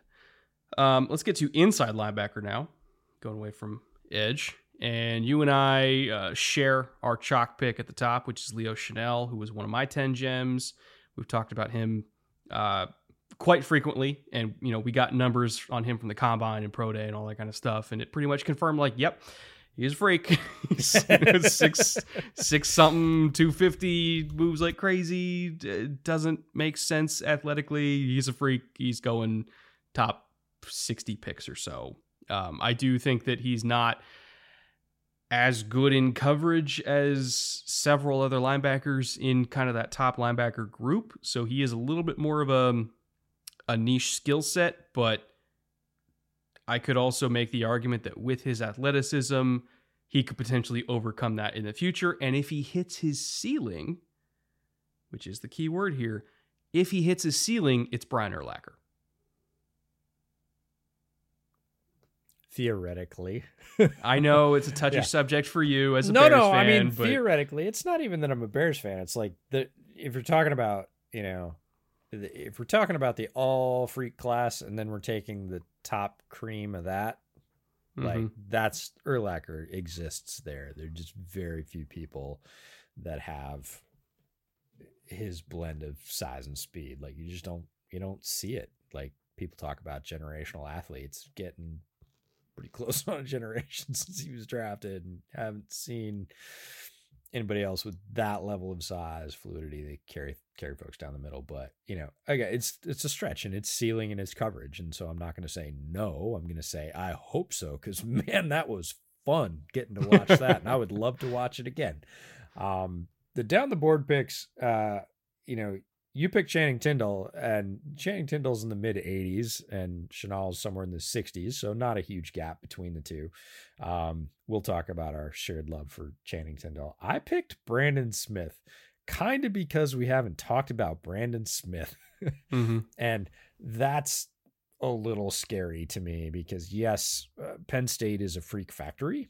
They produce really good testers, great athletes. Right now, he's uh, not far behind. Tindall's like 86. Brandon Smith's about 97. So not not super far down the list. But Brandon Smith, in terms of talk time or airtime, compared to a guy like Tindall, who played for the national champs, almost non-existent. Like very few people are talking about Brandon Smith. Um, and I get it. He wasn't on the field all the time for the Nittany Lions. Uh, but if you want to talk about RAS, he's 997. This is a 250 pound guy. That's 6'3. Not a great bench, but everything else on this card is green. 4'5, 240, 158, 10 yard split, 6'9, 3 cone, 37 inch vert, 10 foot broad, 19 in the bench. And when you look at the highlights, right, his his really good plays, it's when he sees it and triggers and does both of those things like in the same play, he annihilates guys. Like he vaporizes people because he's 250 moving at that speed. He's hitting running backs sometimes. Some of the running backs in the Big Ten are like 205, 208. And here comes this 250 pound guy unblocked and hits that guy. And it just, it just looks like a car hitting a raccoon. It's crazy. Jesus Christ. Well, Oh, no, God. it doesn't look like him. Well, you live in the woods in Washington, so you would know. no, I would like. know, but uh, no, I mean, again, does he do that all the time? No. Is he is his presence on the field there all the time? No. Ceiling. We're talking about ceiling. You get a guy at that size, 250 that runs a 4-5 flat. And when he triggers, like, is he great in pass coverage? No. No, he's got some limitations there, but all around the line, he can make plays. Uh, he's a good football player now. He could be a great football player in the right hands. And I think about the teams in the NFL that have a very strong linebacking tradition and understand what they want in linebackers. And like if Brandon Smith ends up being a Raven, look out. I'm thinking Patriots. He would fit perfectly for Bill. He was one of the other teams we named pre-show when we were talking about it. Steelers, Steelers have kind of gone lighter and faster. The old Steelers mode of linebackers, yes. The new Steelers mode, they like lighter and quicker. You know, would would Tomlin and his staff do a good job with Brandon Smith? I'm Well- sure they would. I was thinking about that actually, like during the show, since we did talk about that pre-show, and then I was thinking, like, well, I don't know. They did hire Brian Flores.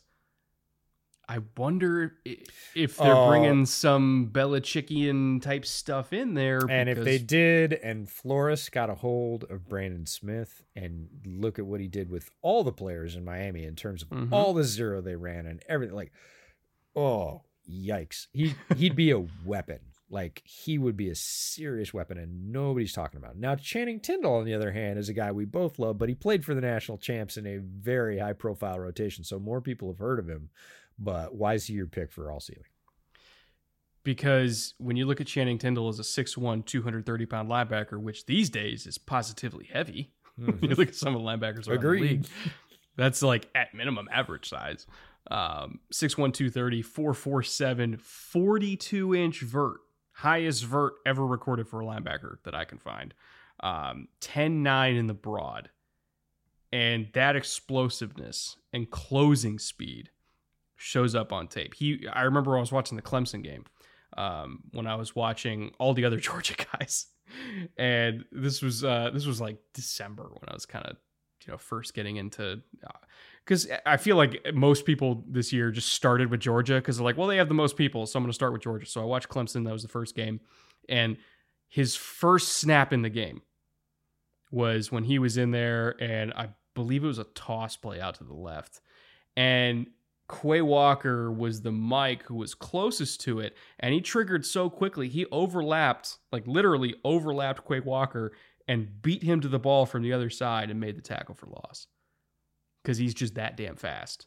And Quay Walker is getting a lot of pub this week, by the way. Some people are saying, oh, he's going to be the first Georgia linebacker taken. I like Quay Walker. 6'3, 240, good size, really crazy shuttle, like fluid hips, good feet. Does not have the explosiveness and closing speed of Channing Tindall.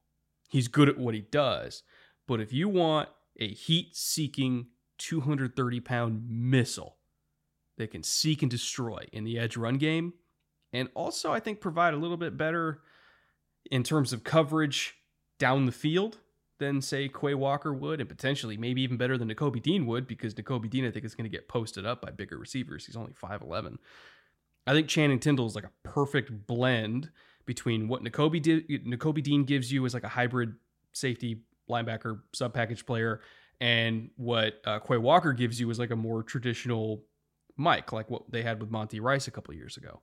I think Channing Tindall is like right down the middle, but also he wears a jetpack and that's why I love him. If he goes to the right spot, he's he's not quite the same in terms of agility, but I think he he makes up for it in terms of sheer explosiveness. But best case scenario, talking about all ceiling team here, Fred Warner.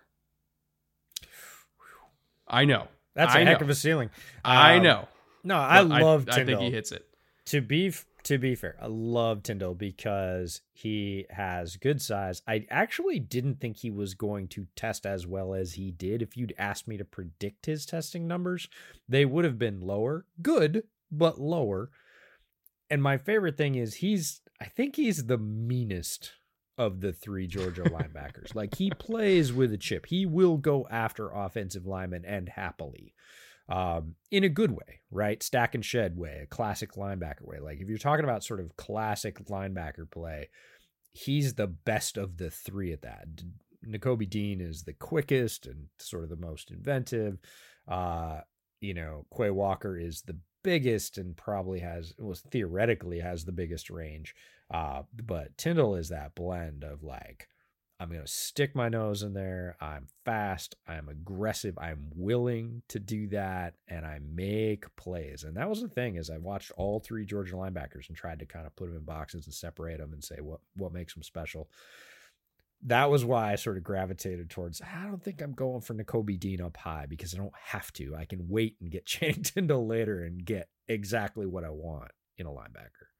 Yeah, I just, I, I, how can you look at this linebacker class with with guys like Tindall, not to mention the other Georgia guys, and Brandon Smith and Leo Chenal, who also might not even be one of the top three linebackers taken, And Like, Muma. and Muma and Devin Lloyd and um, Troy Andersen. Like, there's a million linebackers in this class. Like Jack Sanborn's going to go in like the sixth round, and he's a really good player. Like, yeah, Micah McFadden. There's so many. There are Yeah. so many. Yeah. It's it's it's pretty. Like I I just don't remember seeing this deep of a linebacker class in like the last five six years. inside linebacker feels a little bit like tight end to me for several years, like three years in a row. We had like a couple of good tight ends and then a whole lot of like, well, they might be a good sub package player later. Mhm. Like there just wasn't a lot of depth at tight end. It was really like tight end scouting, which hurts me deeply because I really liked tight end scouting for a lot of years. It was like, okay, I did the three. I, I guess I'll look at the others. Inside linebacker felt a little bit like that. You know, it was maybe five deep, maybe six. And this year, like you're getting 10 uh, i think i'm 14 guys deep in the inside linebacker class and i'm still finding traits that i'm like mm, like i can see where i would put that guy in am i going to draft him high no but i'm again i can wait and if that's the quality i want for my team i can i can get a good draft value and still pick a guy for my team that's going to contribute Let's go to corner now, where you and I agree on both the chalk pick and the uh, and the down the board pick. Sauce Gord Sauce Gardner, excuse me, Gordner. Somebody's Jesus. sauced. Uh, it's one of us is at least.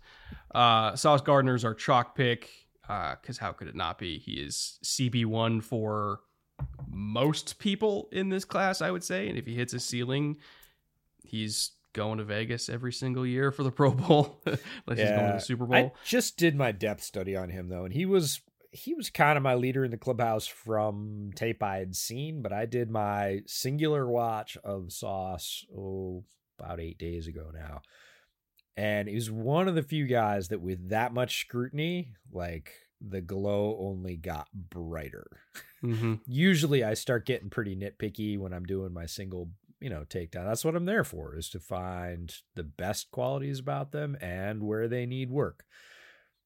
And Sauce Gardner erases I'm going to guesstimate 65% of the routes he sees in the first 2 seconds. Yeah. Yeah. Like they're not even routes anymore. It's just people getting pushed into the sideline. Yeah. He's big enough, long enough, strong enough, and loves press. The most supremely confident. And he came out this week and said, "I'm the best player in the draft" on Twitter, and I was like, I, I can't say you're wrong. Uh, but it doesn't surprise me at all because you just watch him. People like you said earlier, why should why should scouts go to practice? And this is why you should watch like all the film, not just the highlights, not just the cutups. Watching that guy walk around pre-snap, he looks like he's at a barbecue. Seriously. He's like he has Uh. really fast guys across from him. And he's like looking back, making checks. He wanders over. There he knows in his soul that there is no way that guy's going to beat him. Like it's not possible in his mind. And he's right like 98% of the time. I, don't think he gave up a touchdown his whole college career. not his right? whole college career and the amount of it just like swag in that guy that you see that from a lot of corners and a lot of wide receivers but it's not justified with him it's totally justified because then he stands up the guy tries to run he puts both of those very long arms on him and just mushes them and they don't go anywhere and the quarterback takes one look goes up oh, time to go to the next read forget it and somebody I for, I would give credit if I can remember. Somebody put out an article. they talked to coaches about where these where these players are going to go, and I think it might have been Feldman, and he's trying to predict the first round. And the coach's quote he got on Gardner was, "Oh no, we put some slapdick receiver over there all day and just didn't go at him. He was a dummy. Like we didn't even try. Right? We just lined up somebody we weren't going to throw to anyways because." it didn't matter who we put over there. He was going to erase everybody. So Sauce is a guy that I watched in detail and went, I like him better. And to me, his ceiling, if he hits it, is like Revis in his prime, where you just don't even throw at that side of the field. And Yeah. that's rare. We haven't seen people say shutdown corner all the time. We haven't seen like true shutdown corners come out in a bit. They're like shutdown corners that need, you know, split safety help every once in a while. Like Cincinnati has good safeties. They never. One of the reasons Cincinnati safeties look great is because they're playing two thirds of the field yeah. every snap. They never help Sauce. They're like, we don't need to. He's got him. Like, what would we do over there anyways? We'd be bored. So they play two thirds of the field, and that's why they look so damn good. They're both good players, but like he is on an island. Everybody knows it. Everybody knows it going into the game. Everybody knew it coming into the season. Like he's a mark guy the entire year. Couple people tested him. He picked him off. They were like, "Well, that was dumb. I guess we'll quit it." Like he's so good, it's ridiculous. Saw, and we talked about this in the Gems episode. Sauce is the reason why Coby Bryant got so much work. it's because nobody bothered. It's not fair at all to Coby Bryant. Like I actually, Coby Bryant is one of the guys that slipped a little bit when I watched this, and it was because he's getting thrown at all the time because nobody throws to Sauce's Where else are you going to go with the ball? You got to throw You- it somewhere. You literally can't go to Sauce's side, and that's how dominant he is. So when I say Revis in his prime, it's like he's already showing a lot of those qualities. If he hits his ceiling, which he's kind of close to now, he is going to be a guy that you can literally say that receiver's yours. Go deal with the other two thirds of the field, and that is so valuable in the NFL. Our uh, our shared down the board pick is uh, Zion McCollum from uh, Sam Houston State, who scored a 10 on RAS, which last year there was a, a 10 on RAS with Jaycee Horn. Uh, and, you know, it was one of those like, oh, this will never be beat. And then literally the next year, Zion McCollum comes out. Just listen to this profile 6'2, 200 pounds, great size. Uh, you know, sub 31 inch arms, but still for a corner, fine, whatever. That's like the one thing that's not crazy elite. But he's got 433 speed. He's got a 39 and a half inch vert, 11 foot broad, 648 three cone, 394 shuttle.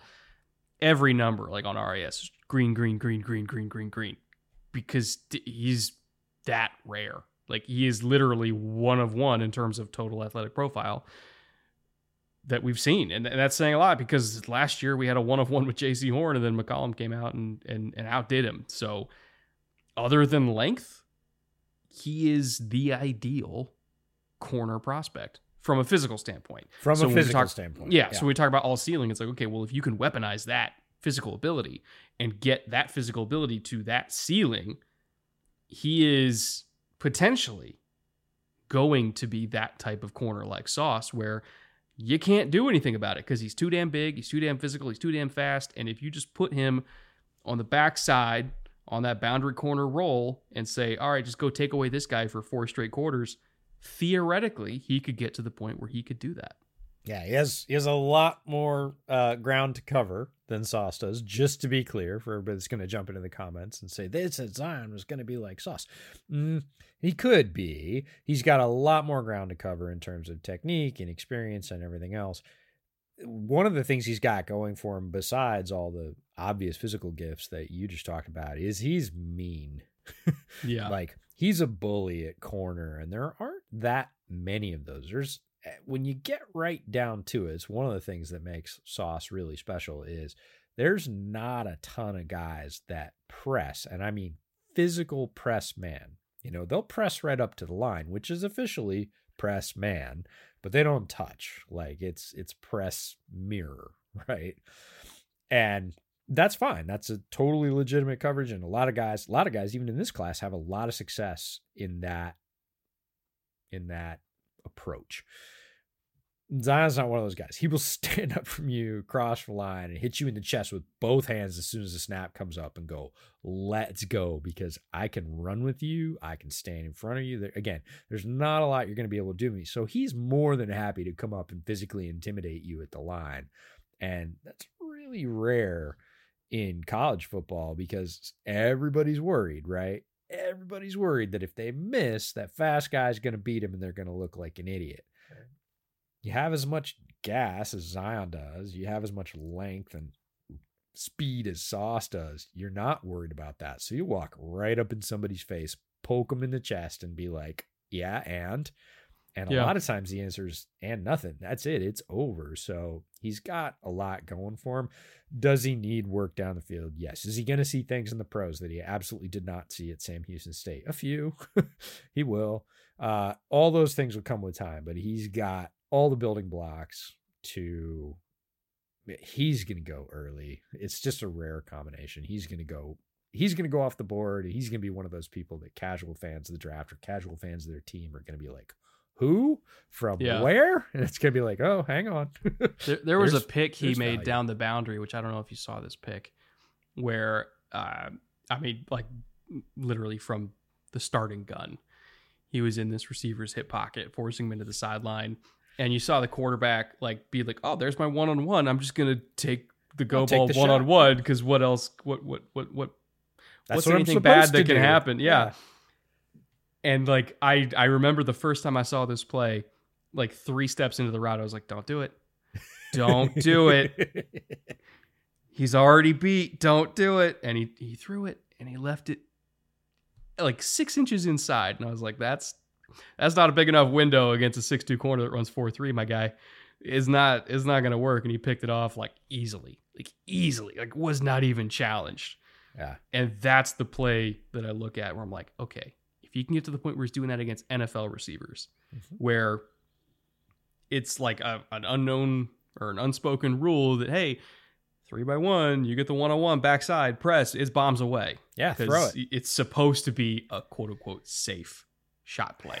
it ain't safe against guys like Zion McCollum. No, and they're going to try it a couple times. And it's just like sauce. Eventually, people kind of get bored and they're like, how good can he be? Throw a ball at him. Oops. Yeah, about that. Yeah.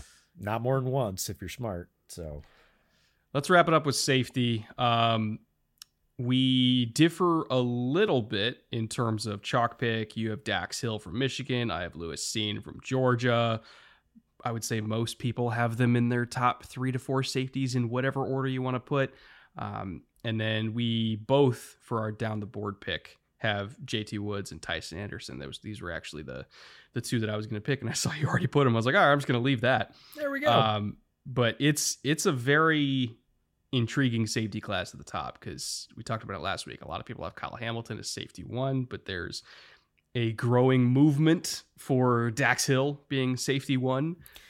and they're just they're diff- different players. And I, you know i think you can have two safety ones or three safety ones even with all the safety rules that are important and uh, sort of evolving and multiplying in the nfl dax hill is versatile right? He is that i don't want to say classic but he is in that star mold. He can come down. He can play slot he can play corner if you need him to he can play deep safety. He can play up around the line and be the guy that's the disruptor. And watching him do that is a great physical profile. And the theoretical ceiling for a guy like that is Tyrann Mathieu. And that's a great ceiling. But Mhm. Dax Hill has, again, all the building blocks and that versatility. There are very few guys that can slip sort of seamlessly between those three roles, if you want to call it that, like slot corner, free safety, and strong safety, if we're going with the old designations. Uh, the more modern designations, it's still the same thing. You know, hey, I'm going to take on tight end on this play. I'm going to take a true slot receiver, small, quick speed slot on this. Oh, and I'm going to go play deep third on this one to make sure nobody gets over the top on me and do all three things equally well. Not a lot of players can do all three. A lot of players can do two. You know, even more players can do one really well, and that gets a lot of guys drafted. If you're of those people that can do all three of those things and people aren't quite sure which one you're the best at because you're really good at all three, that's that's Dax Hill. When I look at Dax myself, um, I struggle to determine whether or not I want him more at nickel or as a traditional post safety because I think he'd be phenomenal at both. So I I'm personally trying to figure out where I want him, and I kind of had a realization uh, earlier this week where I was like, you know what? I almost don't even care. I'm going to leave that up to the coaches because the coaches are going to have a hole to fill, and he can fill either one. And it's going to be very much like Jevon Holland esque in Miami when he was a rookie, where it's like, what was Jevon Holland? A, post safety? Was he a nickel? Was he, you know, a great blitzer that they would bring out? And the answer was yes to all those things. So he is a guy where I have decided where even though he could play both roles exceptionally well, his best role is just whatever the team needs in any given week, and he's going to do them very well. And I have pretty much zero worries about him being in the NFL. Like he's one of these guys where I, eh, you ever He's- have like He's plug 10 and play. yeah, he's like one of these 10 guys that you have every every class where it's like I have no worries. Like Budda Baker was one of them. Um, Jessie Bates was one of them where it's like you, you finish your write up and you're just like I I I'm good. You're going to be fine. Doesn't matter where you go, you're going to be fine and those guys usually end up working out. So End up fine. uh, in terms of down the board safeties, JT Woods and Tycen Anderson, what do you got for them? if you want players to be too high free safeties, you can get either one of these players late. And, you know, one has an RAS of 9.5, one has an RAS of 9.46. Mm-hmm. They're, you know, 162, 161, one's 195, one's 209. So, again, really similar. Bench 14, bench 12, uh, 40 yard dash 436. That's both uh, you know, one five, 10 yard splits, uh, vertical 39, 35, broad 10 8, 10 3, uh, three cone 6 9, 6 6. Like these are roughly Si- the same players. Six nine three cone. Yeah. 6.9 three cone for JT Woods and a 6.64 for Tycen Anderson. For somebody JT Wood size, I would have thought of it. I just watching him on tape, I thought a three cone would have been better than that. But Yeah, Anyway. and again, some guys I, I'll take the tape. Like JT Woods' tape is really good, and Tycen Anderson's tape's pretty good too. And if you look at what these guys uh, do on the field and what they did at the Senior Bowl, Tycen Anderson specific, like really good at sliding in and then using that speed to undercut routes. Like if you run anything deep out cutting on either one of these guys, they're going to leverage speed in a way that's not going to make you happy. Probably in the NFL going to end up being a PBU, but if you're unlucky or your quarterback's not super accurate, it's a pick because they can both diagnose, slide, fill the alley and run support, which is that two high safety role we talk about all the time. And they're going to do it in a hurry. They're both 4 3 guys, like legit 4 3 guys. So, Yeah. and not like, oh, he's 180 and he's 4 3. Like, again, one's 209, one's 195. Both can hit, both can fly, both can undercut routes in the secondary. They're both going to be available, you know, down the board. Uh, you know, JT Woods, I see his evaluation vary, but it's in the 120s. Tycen sometime in the 150s. I think I think Woods goes like early round four. I would say. Is Yeah, JT. Woods currently on ADP 158, Tycen Anderson 172. So really close in terms of how people are seeing their average values and not surprising. They're they're both very capable players. You watch JT Woods on tape, like it's an explosive guy. The 4-3 shows up. You're like, you, Yeah. you knew you're watching Pitre and he's the other safety. That's exactly what I was gonna say. He popped for me when- when I was watching you're like- Pitre, and I was like, "Who's this guy?" Like- fast, you Yeah. know. And then you look, and he's like, at he, you know, come on, he's playing in Dave Aranda's defense. He he's got the two high safety thing down. He's got the multiplicity of roles, uh, and gonna be available. You know, mid. Uh, I would say like 125 is about when you're gonna start looking at him and go, yeah, we got to get him, or somebody's gonna pick him. He, he does not have Pitre's feet. I don't want him in man coverage at all. No, But as a floater, I'm all about it. right. You're looking All at about it. either single high, the deepest guy, or uh, deep zone. That's I was thinking like if he hits his ceiling, uh, this is gonna sound like a weird comp. Marcus Williams is who who came to mind for me. I would say ceiling, yes. I think Marcus Williams was more complete than both guys, but you're right. Since it's all ceiling team, like I I don't mind that as a ceiling comp at all for either one of these guys. Uh, a lot of tools. You know, are they going to be your like? This is going to sound weird too, like alpha safety, like the the safety you pin the whole defense on and sort of run it around. No, they're going to be the other guy, but they're going to be a really good other guy.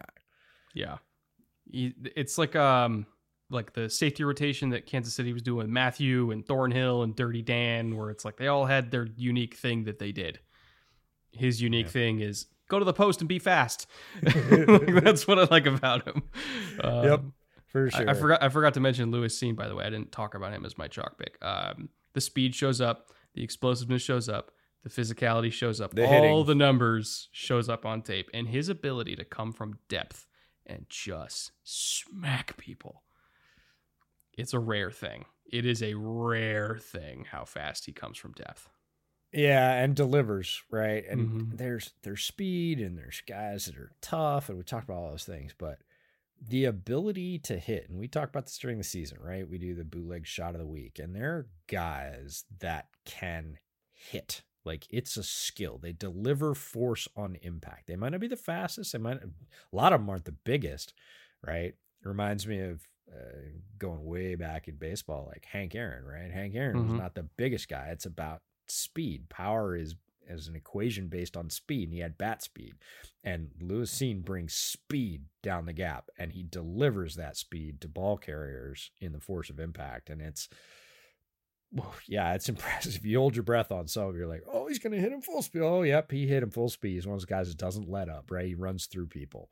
And as a safety, it's a valuable quality, and a lot of folks in the league um, like that a lot. So he's gonna be a he's gonna be a popular guy that goes off the board really early because it's a quality you need in a defense. Uh, you know, want to go over the middle? All right, You're gonna pay for it.